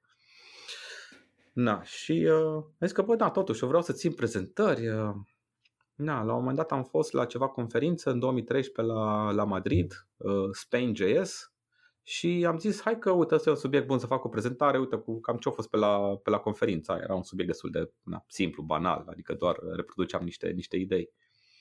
Și aia a fost prima mea prezentare, cred că la, la Team.js. Na, și uh, după aia mai, au mai venit și altele și na, la un moment dat, uh, cred că ei atunci erau două persoane care se ocupau de meetup și n-am văzut pe mine că sunt așa mai, mai interesat, că îmi dau interes acolo, că mă implic și mă întreba dacă nu vreau și eu să, na, să mă ocup de organizare. Și am zis că da, de ce nu, da. Mhm. M-a tocat pe provocare atunci, na, și la un moment dat persoana care, care era cumva ownerul meetup-ului pe platforma meetup.com nu s-a mai putut ocupa și atunci au trebuit să preia altcineva ca să continue meetup-ul și l-am, l-am preluat eu cumva. Așa au ajuns la, na, la, să zic, la, la, la mine ca și, nu știu, ca și locomotivă a, a meetup-ului. Ca să, ca să aibă așa puțin sens pentru ascultătorii noștri, da. a zice să mai călătorim un pic, să ajungem în prezent, că deja am intrat cumva, și să ne spui, Andrei, cu ce te ocupi în momentul de față? Ce faci tu acum? Puh, acum um, fac e destul de greu să, să explic așa foarte, foarte simplu, că e destul de, de vast ceea ce fac. Uh, la, uh, te refer la lucru, nu ce fac la lucru. Uh, în, foarte pe scurt, încerc să, să fac tot ceea ce este necesar ca aplicația și sau, sau procesul de software development al unei aplicații să fie sigur și sustenabil. Asta ce înseamnă? Asta înseamnă că mm, ce este necesar, de exemplu, ca în momentul când uh, faci un release să ai o siguranță cât mai mare că nu ai regresii, că nu pușcă lucruri, că nu se întâmplă chestii neprevăzute. Na, aici intervine, na, probabil, uh, nu știu, de exemplu, de aia am uh, încep să renunț la JavaScript, să trecem la TypeScript, să lucrăm cu, cu tipuri, cu definiție de, de, uh, de tipuri, cu un limbaj care, care mm, are un proces de compilare care îți oferă o anumită siguranță sau un anumit nivel de garanție că n-ai stricat ceva, că n-ai, nu apelezi niște lucruri care nu există. Că și se... Ai, să înțeleg că n-ați aplicat încă? Țin minte că la ultimul timp just event ce ne-am văzut ai prezentat TypeScript uh, și era cumva din dorința de a face uh, și schimbarea asta pe proiect și n-ați apucat încă să o faceți? Uh, suntem într-un proces de, proces. Uh, de migrare, Mai. da, da, da, este un proces lung, adică există da. mult uh, cod, cod legacy și, uh-huh. și fără TypeScript, fără tipuri și fără teste. Uh, da. Și, na, iar asta e o altă chestie. Na, partea de tipuri îți oferă o anumită siguranță, dar când vrei să modifici ceva, partea de funcționalitate nu este acoperită de, de teste, de, de tipuri și atunci na, testele uh-huh sunt o altă componentă importantă. Ce tipuri de teste le faci pentru ce anume, uh, când le rulezi, cum le rulezi, uh, cât de mult le integrezi, cât de mult le izolezi. Uh, na, toate astea sunt niște, niște întrebări na, care cumva mm. trebuie să ți le, să ți le, să ți le pui. Și na, este un proces ongoing cumva, adică nu, nu e un lucru care se face odată și gata, tot este ok. Ai, deci ai, um, ai o echipă mai mare, îmi imaginez, de developer cu care lucrezi? Nu ești doar tu? Sau ești one-man show? Nu, nu, nu, nu. Okay. Suntem o echipă de vreo 10 okay. oameni acum. Aha, super. Mm-hmm. Nice. Da, și uh. eu am încercat cumva să mă, să mă retrag din partea de feature development și să mă focusez cumva pe, na, pe lucrurile astea care înglobează procesul de development, dar nu livrează o anumită funcționalitate către client, către, na, nu, nu este feature development, de fapt. Mm-hmm. Da, asta, um, asta e focusul meu acum, să zic. Tare. Și cum, uită dacă e să ne dai un pic, 10 oameni într-o singură echipă sau două echipe? Cum uh, funcționează echipa sau echipele de agile development, uh, după părerea ta, eficient?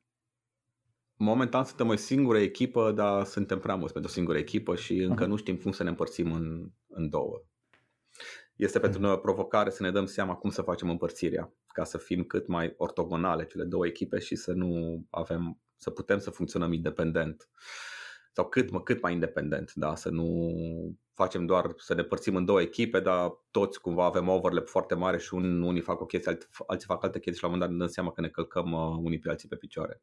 Atunci, na, practic n-ai două echipe, ai o singură echipă părțită în două. uh, na, asta e provocarea la, la noi. Uh, deci momentan lucrăm destul de greu să zic așa, toți într-o toți într-o singură echipă de 10. Și aveți daily și faceți toți 10 daily? Daily stand Dar este o dată la două zile, să zic așa. O zi da, o zi nu. Aha, o zi da, o zi Ceea ce e un, mm. un, e un concept destul de mișto. Așa a fost implementat de la început, de când am venit uh, în, uh, în firmă în, acum, acum un an și un pic. Și mi se pare foarte mișto. Adică, da, noi săptămânal că este prea rar, nu este nici zilnic că e prea des, e o zi da, o zi nu. E, mi se pare mm. ideal. Interesant. Da. bun, și dacă îți blocare sau probleme de discutat, faceți ad hoc discuții între voi. Evident. Da, da, da, da, da, da. doar cele dacă e să clarificați, cum clarificați requirements-uri dacă e să, să nu înțelegeți ceva anume? Cum, cum abordați asta ca echipă? Cu cine vorbiți? Păi avem, uh, avem uh, designer dedicat, designer uh-huh. care este și cu rol de product owner, să zicem uh-huh. așa, nice. Uh, care persoana aceea știe ce ar trebui să se facă okay. uh, și atunci echipa de development cumva na, vine cu, cu partea de cum să facem, cum să ajungem uh-huh. la, la, Clar. la cele rezultate. Și atunci na, sunt discuții uh, iterative, na, se întâmplă de multe ori că efectiv, bun, pe trebuie regândit complet na, ce ori s-a gândit prea superficial feature-ul și sau uită, avem un trebuie pus doar un buton undeva na, și când intrăm, mhm. începe să intrăm în detalii că, na, bun, dar ce face butonul ăla? Păi am vrea să fac aia. Păi și cum se va întâmpla? Cum va funcționa asta cu un alt feature? Na, și cumva, na, discutând, doar, doar discutând cumva poți să-ți dai seama uh-huh. de probleme și să descoperi cumva dacă ceva e, are sens, nu are sens. Na. Dar, da, se întâmplă, nu știu, se pare se întâmplă natural. La, la noi faza faină că totul este, tot este in-house. Adică toată echipa de produs este aici în Timișoara. Ah, ce tare. Știi? Dar Noi e sunt... echipă de produs, deci practic aveți produs, uh, e ca un fel de startup, să înțeleg, sau? E agenție? Uh, uh, nu este agenție și nu știu dacă mai poți să zici startup. Scale startup. startup e follow-up, să zicem, adică na, nu, nu-i finish up, nu s-a terminat încă, dar încă e follow-up, încă se continuă. Mm. Da, este o companie de, de produs uh, locală, uh, din domeniul dentar care au început acum vreo 5, acum 6 ani cred că au început uh, să lucreze, deja au, uh, na, sunt pe plus, au revenue, uh, na, îi, uh, îi exact ce căutam după Espresso. Da, e o ce companie interesant. mică de, de produs local care să facă chestii mișto. Acum, chiar n-ai, uh, că n-ai menționat numele uh, companiei și poți să nu menționezi dacă nu vrei.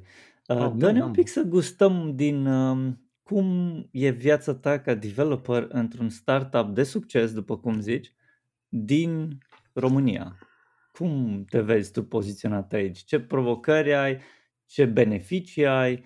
Ce bucurii ai? Ne poți trece un pic prin anul ăsta jumate cât a fost? Da, uh, păi firma se, se numește Smile Cloud. Este un, uh, un produs care vrea să revoluționeze procesul de procesul stomatologic, să zic așa. Um, și există o, o un, uh, adică aceeași firmă este cumva condusă de către, de către persoana care deține un, un cabinet, să zic, dentar care este foarte uh-huh. cunoscut în domeniul dentar. Deci în domeniul dentar sunt super, super renumiți atât în țară cât și în străinătate. Produsul Smile Cloud nu este cunoscut pentru că na, e o chestie foarte, foarte de nișă și foarte, uh, foarte elitist, să zic așa. Uh-huh. Um, îi, uh, să lucrezi la un produs și să fii să ai echipa care, adică să, să nu fie o chestie care e făcută doar pentru alții, ci e făcut și pentru acest, uh, acest cabinet dentar care efectiv, uh-huh. deci cei care folosesc primii, primii clienți ai aplicației sunt tot din their... grupul nostru, eating their dog. own uh, dog food. Da, da, da, exact, exact. Asta e nas, și mai ideal dacă pot să folosesc uh, pleonasmul ăsta. Uh-huh. Um, na, e foarte mișto, adică vezi efectiv rezultatul muncii tale imediat, știi că îl folosește vine cineva. feedback loop rapid. Dar bun, mă gândeam mai mult rapid, din experiența da. ta, strictă, ta profesional, ca, ca om. Cum te poziționezi, cum ți se potrivește, cum nu ți se potrivește, ce, uh, ce feeling ai avut când ai intrat, ce feeling ai acum, ce așteptări ai pe viitor, lucruri de genul ăsta, evident. Nu, da, dacă poți să faci public câte poți. Mm-hmm. Cât te simți, de tine personal, dinăuntru. Da, da, da. Păi eu, eu îmi doream uh, să găsesc, uh, după ce am plecat de la Espresso, eu căutam uh, pe lângă na, o groază de, de chestii, căutam o companie care să pună preț pe, nu știu, pe lucru bine făcut din punct de vedere al software-ului. Adică nu mai vreau să facem chestii doar de dragul de a le face. Da? Dacă e să fac așa o analogie, nu știu dacă, dacă știți șoseaua aia între clinicile noi și viaduct și cel către mall, la pe lângă Parcul Botanic. Uh, aia când a fost uh, acum mulți ani, a fost refăcută complet, dar s-au săpat vreo 2 sau 3 metri de adâncime și s-a pus niște, un strat de pietre foarte mari, după aia un strat mhm. de pietre mai mici, mai mici, mai mici, nisipă, na, deci s-a, s-a făcut cumva, s-a depus un efort foarte mare ca să o facă cum trebuie și na, în consecință să țină, să țină da, și chiar a ținut, ține. adică da. și ține, Așa. da. Na, aia cumva este exemplul meu, uh, na, sau la aia mă, mă raportez când zic că na, dacă faci un lucru, fă să fie bine făcut. Uh, mm. na, nu mai vreau să fac chestii efemere sau efemer, nu, cred, nu știu dacă e termenul potrivit. Efemer nu mai știu dacă e trecător sau netrecător. Nu mai vreau să fac chestii așa Hai să doar facem să repede, da, da, da, doar să da. le faci. Da, cum, e, uite, cum okay, a ajuns deci sistemul, sistemul de încălzire din București, știi? Uh, o chestie pe care nu mai poți să repari, da? Nu mai și, deci uh, e important pentru tine să înțeleg uh, însemnătatea asta. You need like uh, you need something bigger to work on. Da, este. Este o chestie, o chestie importantă. Și la discuțiile inițiale, bineînțeles că mi-au spus da, da, da, noi, pentru noi este importantă chestia asta, adică mm. ei codul lor în momentul respectiv era, nu era cel mai bun pentru că na, erau, au trecut prin perioada aia de, de startup în care trebuiau să mm. livreze feature-uri și da, erau conștienți de faptul și că au făcut technical debt-ul era compromisuri. Mare. Da, da, da, da, da. Și erau conștienți de asta, dar au zis că și-au dat seama că nu mai pot să continue în direcția aia. Na, deci își doresc ceva mai, mai solid și na, cumva să aliniau cu, na, cu așteptările mele. Doar că na, una este să declare anumite lucruri și alta e să efectiv să acționezi ca atare și asta a fost temerea mea că na, o să fie doar niște chestii doar uh, la stadiu de, de, na, de discuție și mm. așa la modul verbal doar. Și da, după câteva luni, după vreo șase luni, mi-am dat seama că, bă, na, totuși nu-i doar declarativ și oamenii chiar uh, își doresc asta și depun eforturi și înțeleg, uh, înțeleg aspectele astea. Uh, și de asta cumva îmi place super, uh, super mult ce se întâmplă aici. Ce tare. Mai uh, spunem da. că eu știu, pentru cei care sunt um, de obicei angajați în startup-uri, există acel options pool. Uh, nu știu, în România, că nu e reglementat um, prea bine, spre deloc. Um, în ce măsură e important pentru developeri în România, după părerea ta, să primească equity din firma în care lucrează?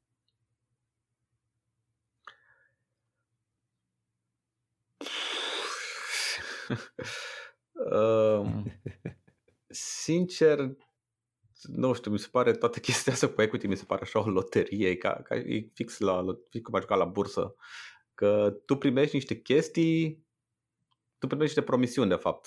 Acele equity sunt niște promisiuni. Da. Că la un moment dat o se întâmple ceva. E la fel ca și cum ai investi în cripto sau în acțiuni. Da? Deci niște promisiuni că la peste câțiva ani o să fie mai scumpe decât uh, sunt acum și tu vei putea să le vinzi la un preț mai mare. Până la urmă da, aia bine, le, ca nou intrat în firmă le primești gratis. Like, ia de aici, ia niște. Știi? Da, da, da. Și după da. aia ideea e ok, dacă vrei să ieși după 3 ani sau whatever, și firma o duce bine thanks to you and the others, atunci, na, deci loteria presupune să bagi bani și să aștepți rezultat. La Correct. asta nu bagi mm-hmm. bani, bagi timp, bagi emoție, bagi... Uh, uh, care bagi sunt mai valoroase decât banii, da. Da, exact. păi da, de-aia, da. de-aia e important că să, să-ți alegi corect like, locul unde muncești ca să nu muncești ca să te simți bine cu adevărat, da. să simți că faci lucruri cu semnătate ridicată, nu? Exact. Uh, na, să, să spun la întrebare, eu eram uh, de, de părere că sunt prea multe startup-uri, există prea mulți bani, prea multă lichiditate la investitori încât nu știu, mi se părea că era a devenit atât de ușor cumva să, să ai acces la, la bani, de să ai o idee de, de produs și să, nu știu, să obții un, o, o investiție sau un seed sau, mă rog, printr-un angel investor, să obții niște, niște capital ca să oferi niște salarii abominabile uh, unor, uh, unor oameni ca să na, la un moment dat să mai obții încă alți bani, dar tu n-ai niciun profit, tu nu vinzi nimic și doar pe, pe niște promisiuni, de fapt, niște promisiuni că, nu știu, la un moment dat cineva te va cumpăra sau că, nu știu, pe, pentru mine n-aveau sens deloc lucrurile astea. A fost și... într-adevăr o perioadă când se, se luau, se ridicau bani mai ușor, dar uh, s-au cam terminat perioadele alea.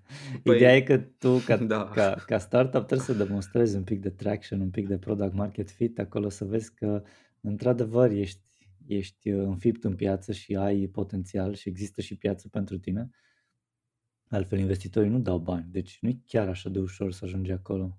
Sunt eforturi, din câte știu eu, cel puțin trei eforturi care se unesc, atât sales, marketing, cât și product.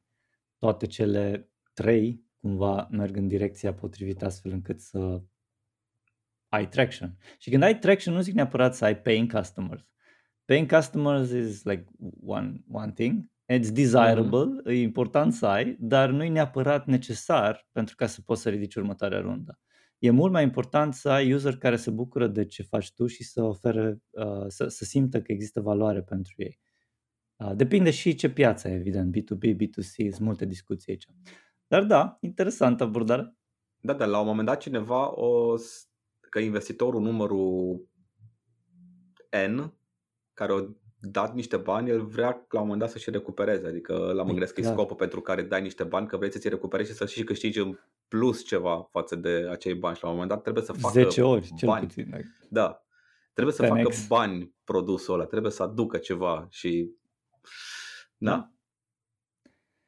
da, îi, uh, în fine și na, decât să fie, sunt foarte multe, na, foarte multe startup-uri de care eu cel puțin am auzit și în care da, am fost cumva invitat să, da, să mă alătur. Uh-huh.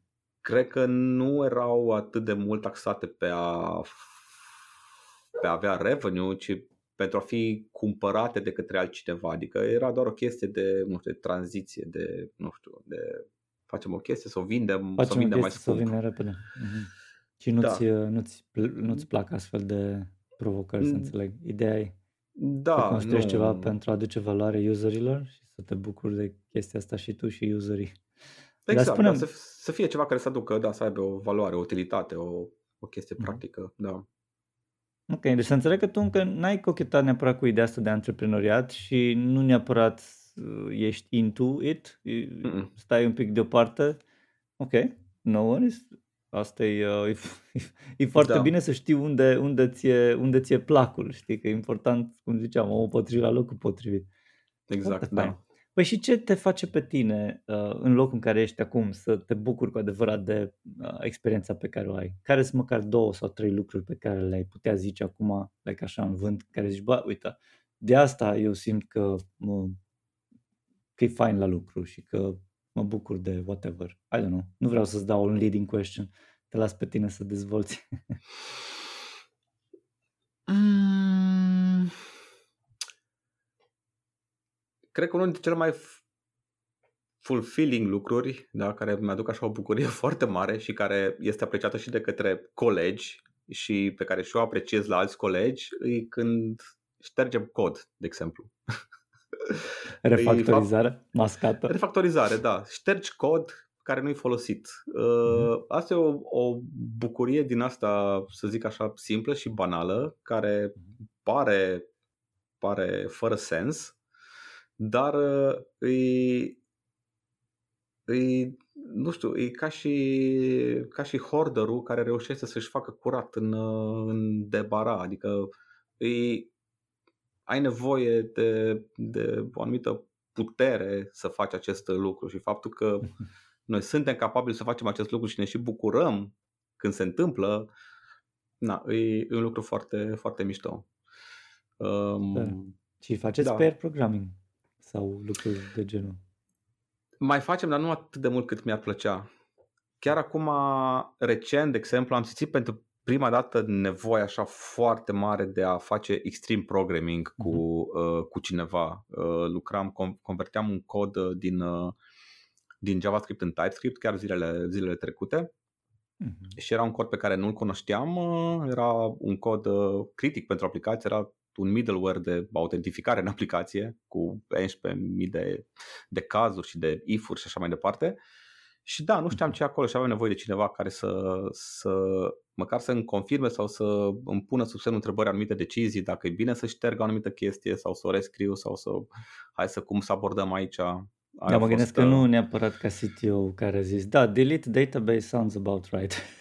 nu, nu, nu, nu, nu, nu, nu, nu. Chiar o persoană cu care să, care să discută. Și la ce îmi place e că suntem, uh, sunt multe persoane în, în echipă cu care pot să discut chestii de genul ăsta, uh, ce cumva nu avem un birou oarecum în momentul de față, adică mulți lucrăm remote, avem un mhm. oarecare birou, uh, dar uh, na, sperăm că anul ăsta cândva să ne mutăm într-un, într-o zonă mai centrală și să avem un, un birou serios în care să, na, să ne vedem cumva mai des uh, fizic. Atunci cred că o să se schimbe foarte mult partea asta de colaborare. Nice. Da, e important. Da. Social interaction. Uh, da, da, da, da. is, is important. Foarte da. tare. Mai povestește-ne un pic și de RevoJS. Care e treaba cu asta și unde duce? Oai, RevoJS, da. E, um, cumva pot să zic că viața mea acum se învârte între familie, na, că avem o fetiță mică, între mm, lucru. mulțumim, mulțumim. Uh, deci familie, lucru și RevoJS. Da, RevoJS cam reprezintă uh, o chestie o chestie care na, este în top 3 prioritățile mele acum. Deci pare mare.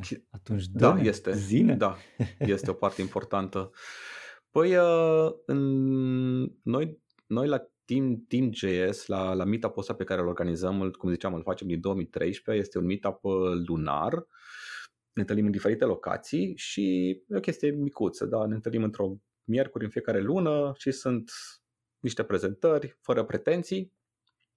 E un eveniment gratuit, oricine este invitat să prezinte și să participe.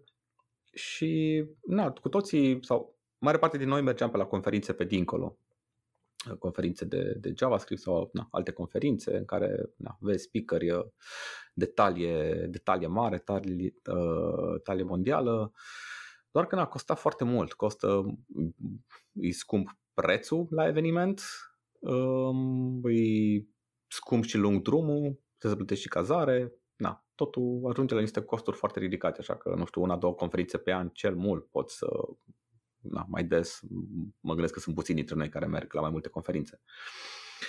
Și cred că în 2018 a fost prima dată la Cluj, la JS Heroes, la, la o conferință, uh, tot așa organizată de către comunitatea de JavaScript din Cluj și ei cumva m-au făcut să, să cred că bă, se poate. Adică eu până atunci credeam că eforturile pentru a face un eveniment de genul ăsta sunt efectiv gigantice și posibil de realizat de către, de către noi. Și văzând că ei pot chestia asta și na, mi-a plăcut foarte mult și evenimentul, cum l-au, cum l-au organizat, am zis, mhm. Bă, hai să măcar să încercăm, hai să discutăm despre ce ar însemna să facem treaba asta. Și uh, na, am luat hotărârea, hai să facem un eveniment uh, mai mare. Așa au început na, la toată treaba cu Revoges, cu conferința. Vreau să facem un eveniment mai serios și în loc să mergem noi dincolo la conferințe, să aducem speakeri aici în Timișoara și uh-huh. na, să beneficieze mult mai multă lume care probabil altfel nu ar fi ajuns la, la evenimente de genul ăsta. Uh-huh. Deci să fie strict aici în Timișoara, local, dar cu, da. um, cu speakeri internaționali. Nice. Exact, exact, da. Mi s-a părut că asta, e, asta e cea mai mare cum? valoare. Că... Da, clar. Da. Uh, pe ce perioadă? Uh, am, eram destul de convins că două zile îi, îi uh, lungimea ideală. Adică evenimente de o zi nici nu simți că, nici nu-ți dai seama că nu a trecut și trei zile să, la rând să stai acolo la, la prezentări parcă e un pic cam mult și cam obositor, așa că două zile na, au ajuns să, să ni se pară la toți uh, uh, na, lungimea, mm-hmm. lungimea potrivită și ideală. Așa că na, două zile de eveniment, uh, na, dimineața până, păi, până după masă. În ce, în ce stadiu sunteți cu organizarea și ce provocări aveți acum? Mă gândesc că de toate felurile.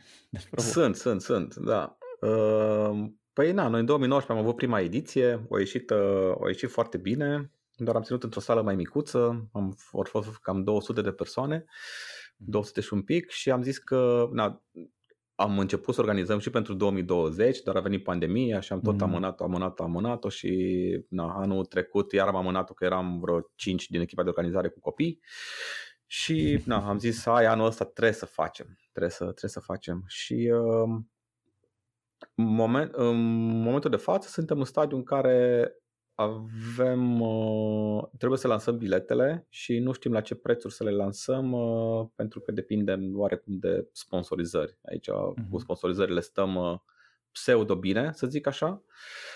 Aparent, da, industria IT a fost lovită peste tot uh-huh. Și se simte asta, se simte puternic. Da. Um, se simte în sponsorizări. Se simte, da, Lipsă. da, sponsorizări. Da, da, da, da, da. da. Și asta este provocarea noastră, că trebuie să lansăm biletele și na, dacă sponsorizările sunt uh, mai jos decât am estimat, cumva trebuie să compensăm fie din prețul biletului sau uh-huh. să și tăiem din, uh, din alte cum, cheltuieli. Cum aud oamenii de conferința asta și cum, uh, cum știu că e potrivită pentru ei? Faceți ceva eforturi de marketing sau campanie aveți sau pur și simplu vă vă gândiți că word of mouth face diferența? Clar, ne bazăm foarte mult pe word of mouth, foarte mult ne bazăm pe asta și în, mai ales în urma feedback-ului de la prima ediție, da, ne mhm. așteptăm cumva să ne ajute foarte mult uh, da, faptul că am primit un feedback foarte bun și chiar am auzit de la multe persoane că da, abia așteaptă cumva să să aibă loc evenimentul. Mm. Efortul de marketing facem, evident, suntem în contact cu comunități din țară, cu toate comunitățile de JavaScript din țară, din România, dar și nu numai din România, și din alte zone și orașe care au acces mai facil, mai ușor la, la Timișoara. Uh, avem și uh, na, pe social media, activăm uh, și cumva postăm destul de constant, mai ales în perioada asta am început să postăm destul de des. Avem newsletter, deci avem uh-huh. și na, cumva fiecare dintre noi face un nu știu, efort de ambasadori al, al uh-huh. evenimentului. Deci uh-huh. cam astea sunt canalele și prin sponsor, na, sponsorii practic sau companiile cu care discutăm uh, pentru sponsorizări, chiar dacă nu sunt interesate de o sponsorizare, dar cu siguranță sunt, uh, sau ce mai mult sunt interesați de bilete. Uh-huh, exact, și atunci, na, și asta, și asta uh-huh. ajută din nou. Deci pe toate canalele. Păi, toate... Și cam cât timp îți, uh, îți folosești aici? Și sunt curios cum, uh, că acum am înțeles provocările prin care treci tu și echipa ta, dar întrebarea e, tu ca programator, uh, organizând o astfel de conferință, uh, cum, uh, cum îți împarți timpul? Cum le faci pe toate? Care e echilibrul tău? Um, cam cât timp, în medie, dacă ar fi să, cred că să fac o medie, probabil două, trei ore pe zi, timp de un an de zile. Cam ăsta ar fi efortul în timp, dacă e să-l calculez. Uh, Acum, legat de actualul uh, loc de muncă, eu uh, am un, uh, o colaborare de part-time, de 4 ore, tocmai ca să-mi permite să mă ocup mm. de, de conferință și, na, și de, de copil, de, de familie. Nice. Dar la fostul job, la Espresso, de exemplu, acolo Uh, Ștefan Sacal, care a fost uh, na, primul CEO al companiei, el a înțeles foarte mult uh, ce înseamnă să ai oameni care sunt implicați în comunitate și care să, sunt implicați în evenimente de genul acesta. Așa că exact.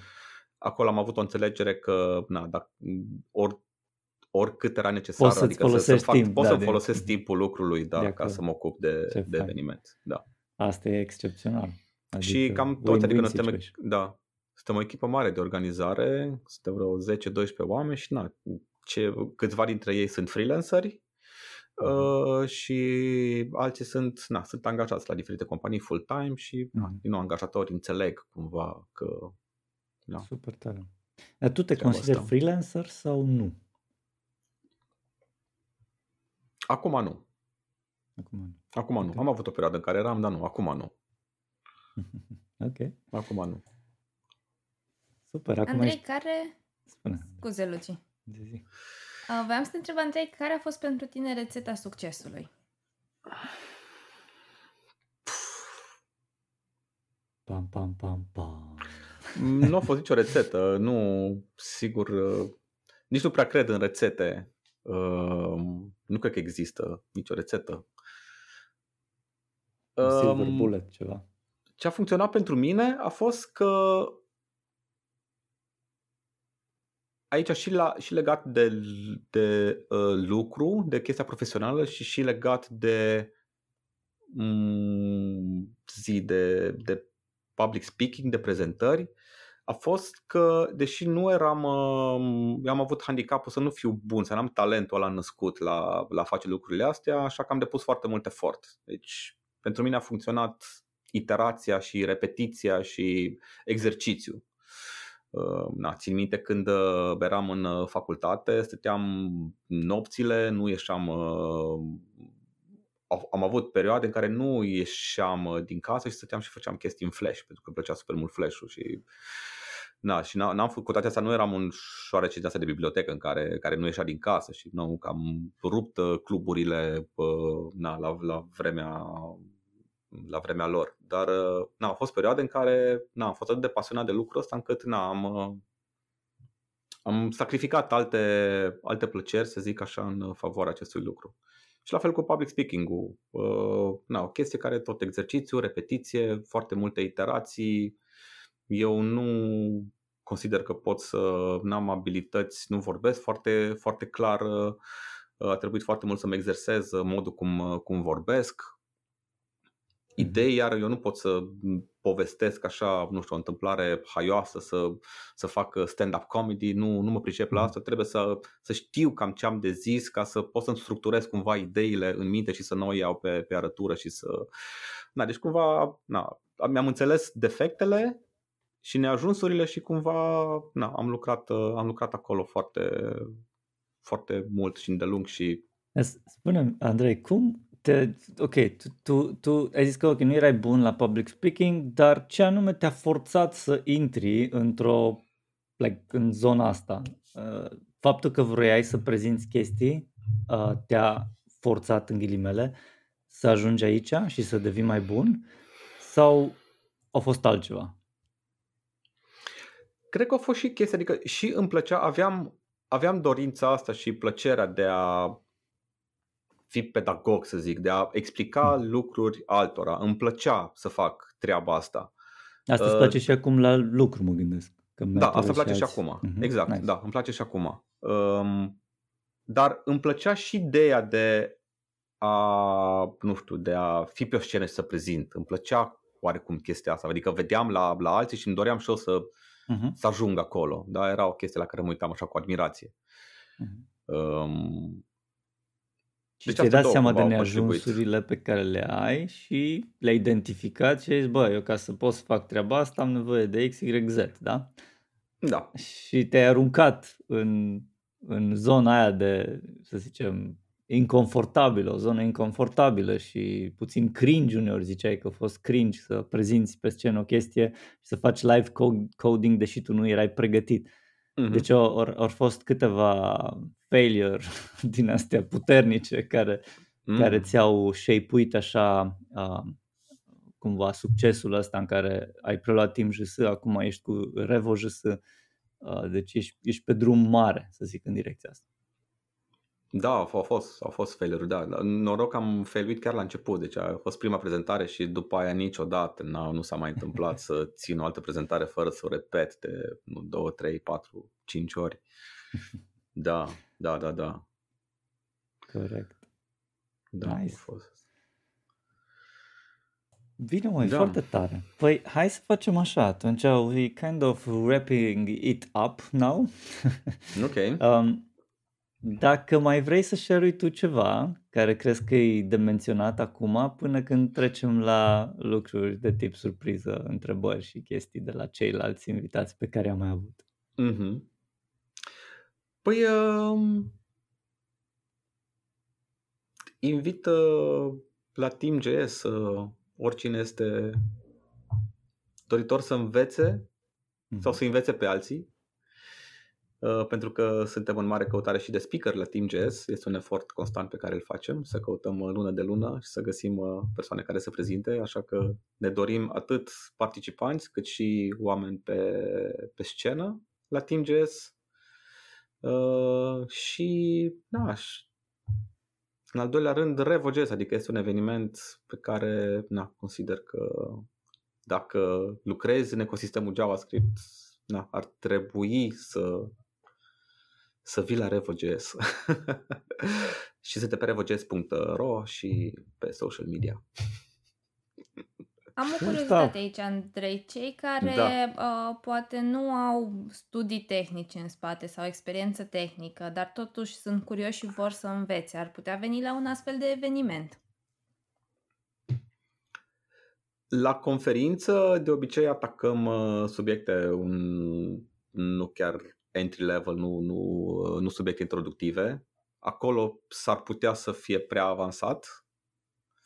Uh, la Team.js, de exemplu, abordăm tot felul de subiecte. Deci acolo oricine este invitat. Unele, unele prezentări s-ar putea să fie prea avansate, da, uh, dar altele s-ar putea să fie potrivite.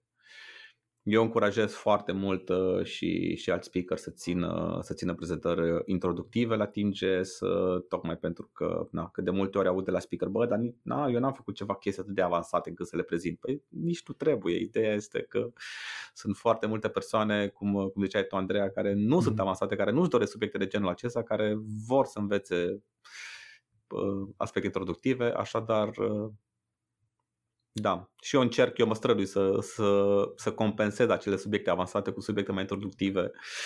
Uh, deci, uh, da, la, la Meetup este, mi se pare, locul potrivit. Un, un Meetup, adică este, gândiți-vă, este un eveniment care se ține de obicei la firma unei, în, la, în, la birou unei companii.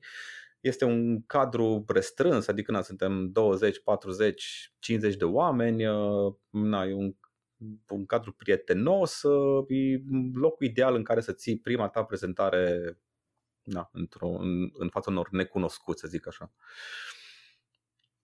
Așa că invit, invit pe oricine, oricine dorește și oricine lucrează în ecosistemul JavaScript și care are ceva de împărtășit, lucrează la ceva interesant sau este pasionat de orice aspect și orice nu știu, părticică din acest ecosistem uh, vast.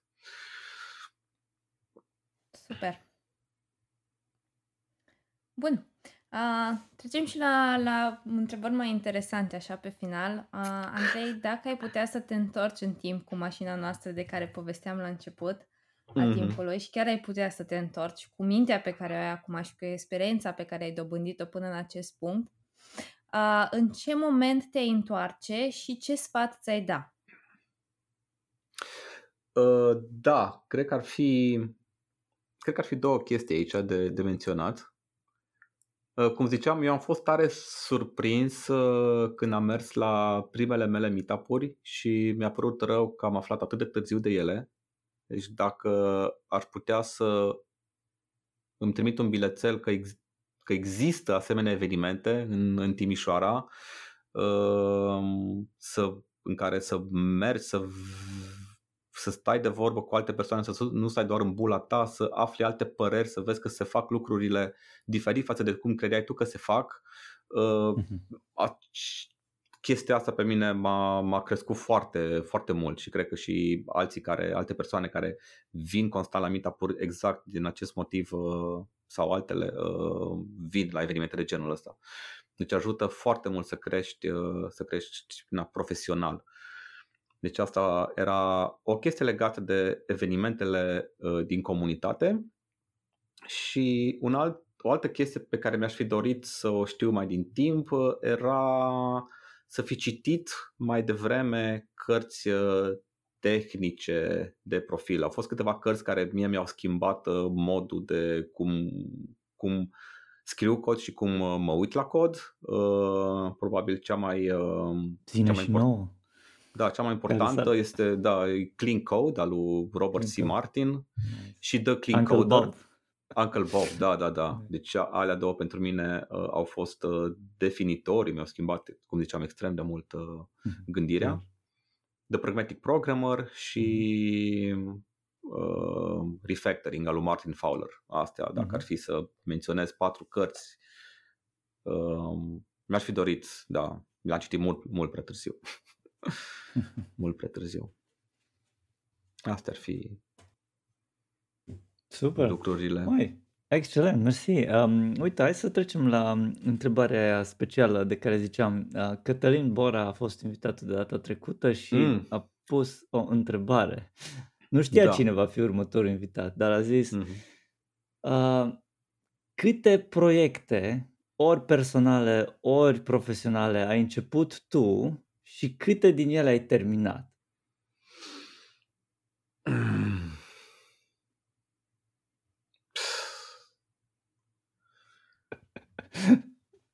Întrebare grea. mm, cât mai avem din... Uh... Cât mai avem din timp? din Era vorba de... Po- poți să da. ne faci un sumar de un număr de... Proiecte Bine, începute, clar că e greu. Da, da, proiecte începute cu siguranță peste 100. Acum că da, păi uh, na, când eram la, la primul job uh, făceam site-uri web, alea făceam mm-hmm. unul pe săptămână. Deci cu siguranță peste, peste 100 în total de proiecte. Păi și nu le terminai sau? Ba da, alea da, da, da. Erau, termin, okay. Determinat mai mult de jumătate, a zice, dar mm-hmm. mi-e greu să-mi dau mm-hmm. 75% probabil am cam...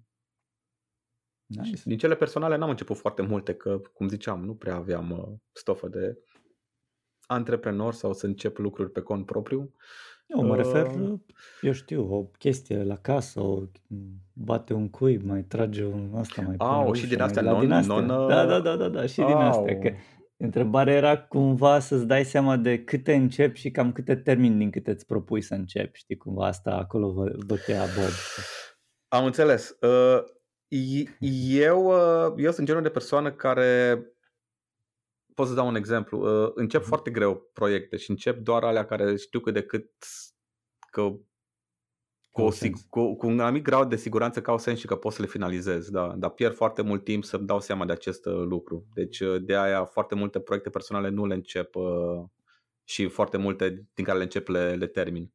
Asta poate să fie uh. foarte bine. Înseamnă că nu te overwhelm ca iurea cu tot felul de proiecte de care ești entuziasmat pe foarte la început și după aia ești, a, nu mai am Da, partea, partea proastă e că o dai în analysis paralysis. Uh-huh. Uh, de exemplu, la un moment dat vreau să cumpăr, am fost uh, pasionat de astronomie și vreau să cumpăr un telescop. Uh-huh și nu știam ce telescop să-mi iau sau nu vreau să fac astrofotografie, așa că era pasionat de fotografie și, și de astronomie și am zis hai să fac astrofotografie. Da, și am intrat trebuie într-un... scule scumpe. Trebuie tehnică serioasă acolo și na, nu știam ce, mhm. să, ce să-mi iau. Și am intrat în...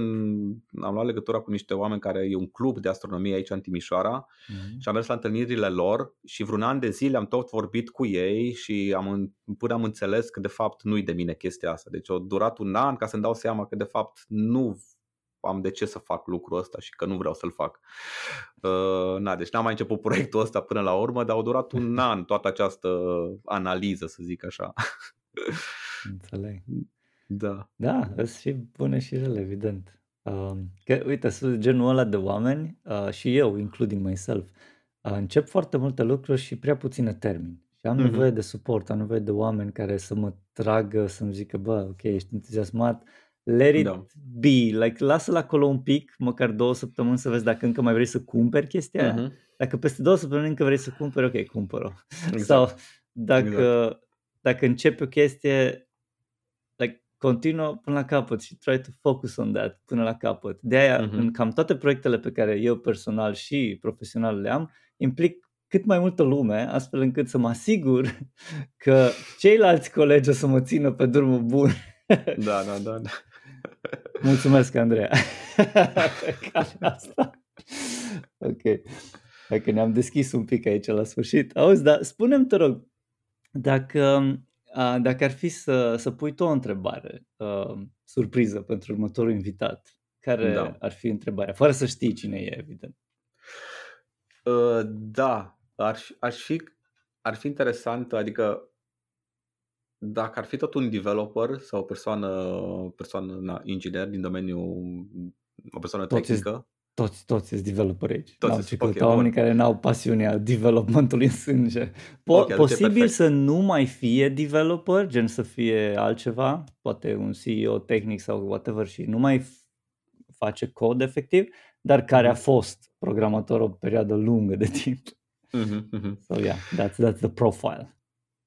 Da, în, întrebarea mea ar fi uh, dacă în ideea în care este developer, da, uh, dacă din ziua următoare, de mâine, jobul ăsta de developer ar fi cumva o chestie care nu mai are utilitate pe piață din anumite puncte de vedere sau din anumite motive, ce ChatGPT, ar face... ChatGPT, ChatGPT, ChatGPT. De exemplu, sau eu știu ce, alt, orice Copilot, altceva. Copilot, GitHub.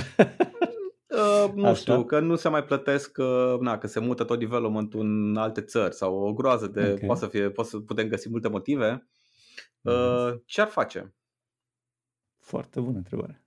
Nice. Cum, s-ar, cum s-ar reinventa uh, în, alte, în alte domenii? Sau în domeniul ăsta dacă s-ar reinventa. De ce nu? Da, da, good stuff, yeah, posibil. Mai, Asta e o întrebare um, pe care mi-o pun și eu și n-am, că n-am găsit răspuns, așa că aștept uh, să, să văd ce zic alții. Ce tare. Andrei, super tare, apreciez mult. Uh, spune-mi, te rog, dacă ar fi să, uh, să te găsească lumea care ne ascultă, unde ar fi mm-hmm. cel mai potrivit să te găsească și, adică platforme, chestii, whatever, uh, să-ți dea un ping, băi, uite, te-am ascultat, mi-a plăcut de tine, nice job sau pur și simplu vrea să țin legătura cu tine for some reason? cred că cel mai simplu e să intre pe blogul personal andreipfeiffer.dev și acolo am, cred că și mail-ul și conturile de, de social media, doar pe Twitter, activez Twitter, LinkedIn, pe Super. Facebook nu. O să punem în descriere, dacă... uh, uh-huh. o, să, o să le luăm și le punem în descriere. Uh, spune-mi, te rog, dacă tot zici de blog, cu ce frecvență postezi și ce? Mai nou, cu o frecvență mai redusă, um, din diverse motive, adică avem și Revo.js acum pe cap și și copilul. Um, toate postările sunt cumva cu focus tehnic, adică sunt din uh, sfera asta de UI development, uh, software development, uh, uh, zona de, de learning, uh, da, cumva cam toate ating aspecte tehnice. Uh, și, na, de exemplu, am avut, uh, am și articole micuțe care, nu știu, se întâmplă ceva la lucru, am învățat o chestie, uite, o problemă cu o rezolvare, mm, hai să, hai să scriu un post sau na, am altă serie de articole la care am făcut, uh, care mi-a luat un an și ceva ca să, de la mm, na, faza de mhm. idee până când uh, am publicat totul. Deci sunt de diferite categorii cumva astea articolele pe care le, uh, pe care le scriu. Și e despre frontend mai mult sau backend sau ambele sau abordează de, de toate? De toate, da. Deci da. nu ai un topic foarte nișat, să înțeleg. Nu, nu, nu, nu. Nu, okay. nu, nu chiar de nișat. Nu, dar cam toate mhm. ating uh, mai mult sau mai puțin uh, na, UI development, uh, uh, web development, să zic așa, în general. Da. Că sunt și la chestii principiale, chestii, nu știu, lucruri care se pot aplica în orice limbaj sau uh, în orice context și diferent de ce, din ce, în ce ecosistem se lucrează. Da. Super! Păi îți mulțumim tare mult, Andrei. Uh, îți mulțumim că ai acceptat să, să fii invitatul nostru și ne-ai purtat cu tine prin mașina timpului, ca să zic așa, și prin experiența ta. Mulțumim că ne-ați ascultat, mulțumim invitaților și nu în ultimul rând mulțumim echipei care a făcut acest podcast posibil. În urechile voastre s-a auzit zeamă de developer și au avut plăcerea de a vă fi host Lucian Corduneanu și Andreea Rugescu. Vă așteptăm cu o nouă experiență săptămâna viitoare. Dacă v-a plăcut, vă invităm să dați un share și un subscribe paginii noastre. Power by Sensidev, Love by Lunch.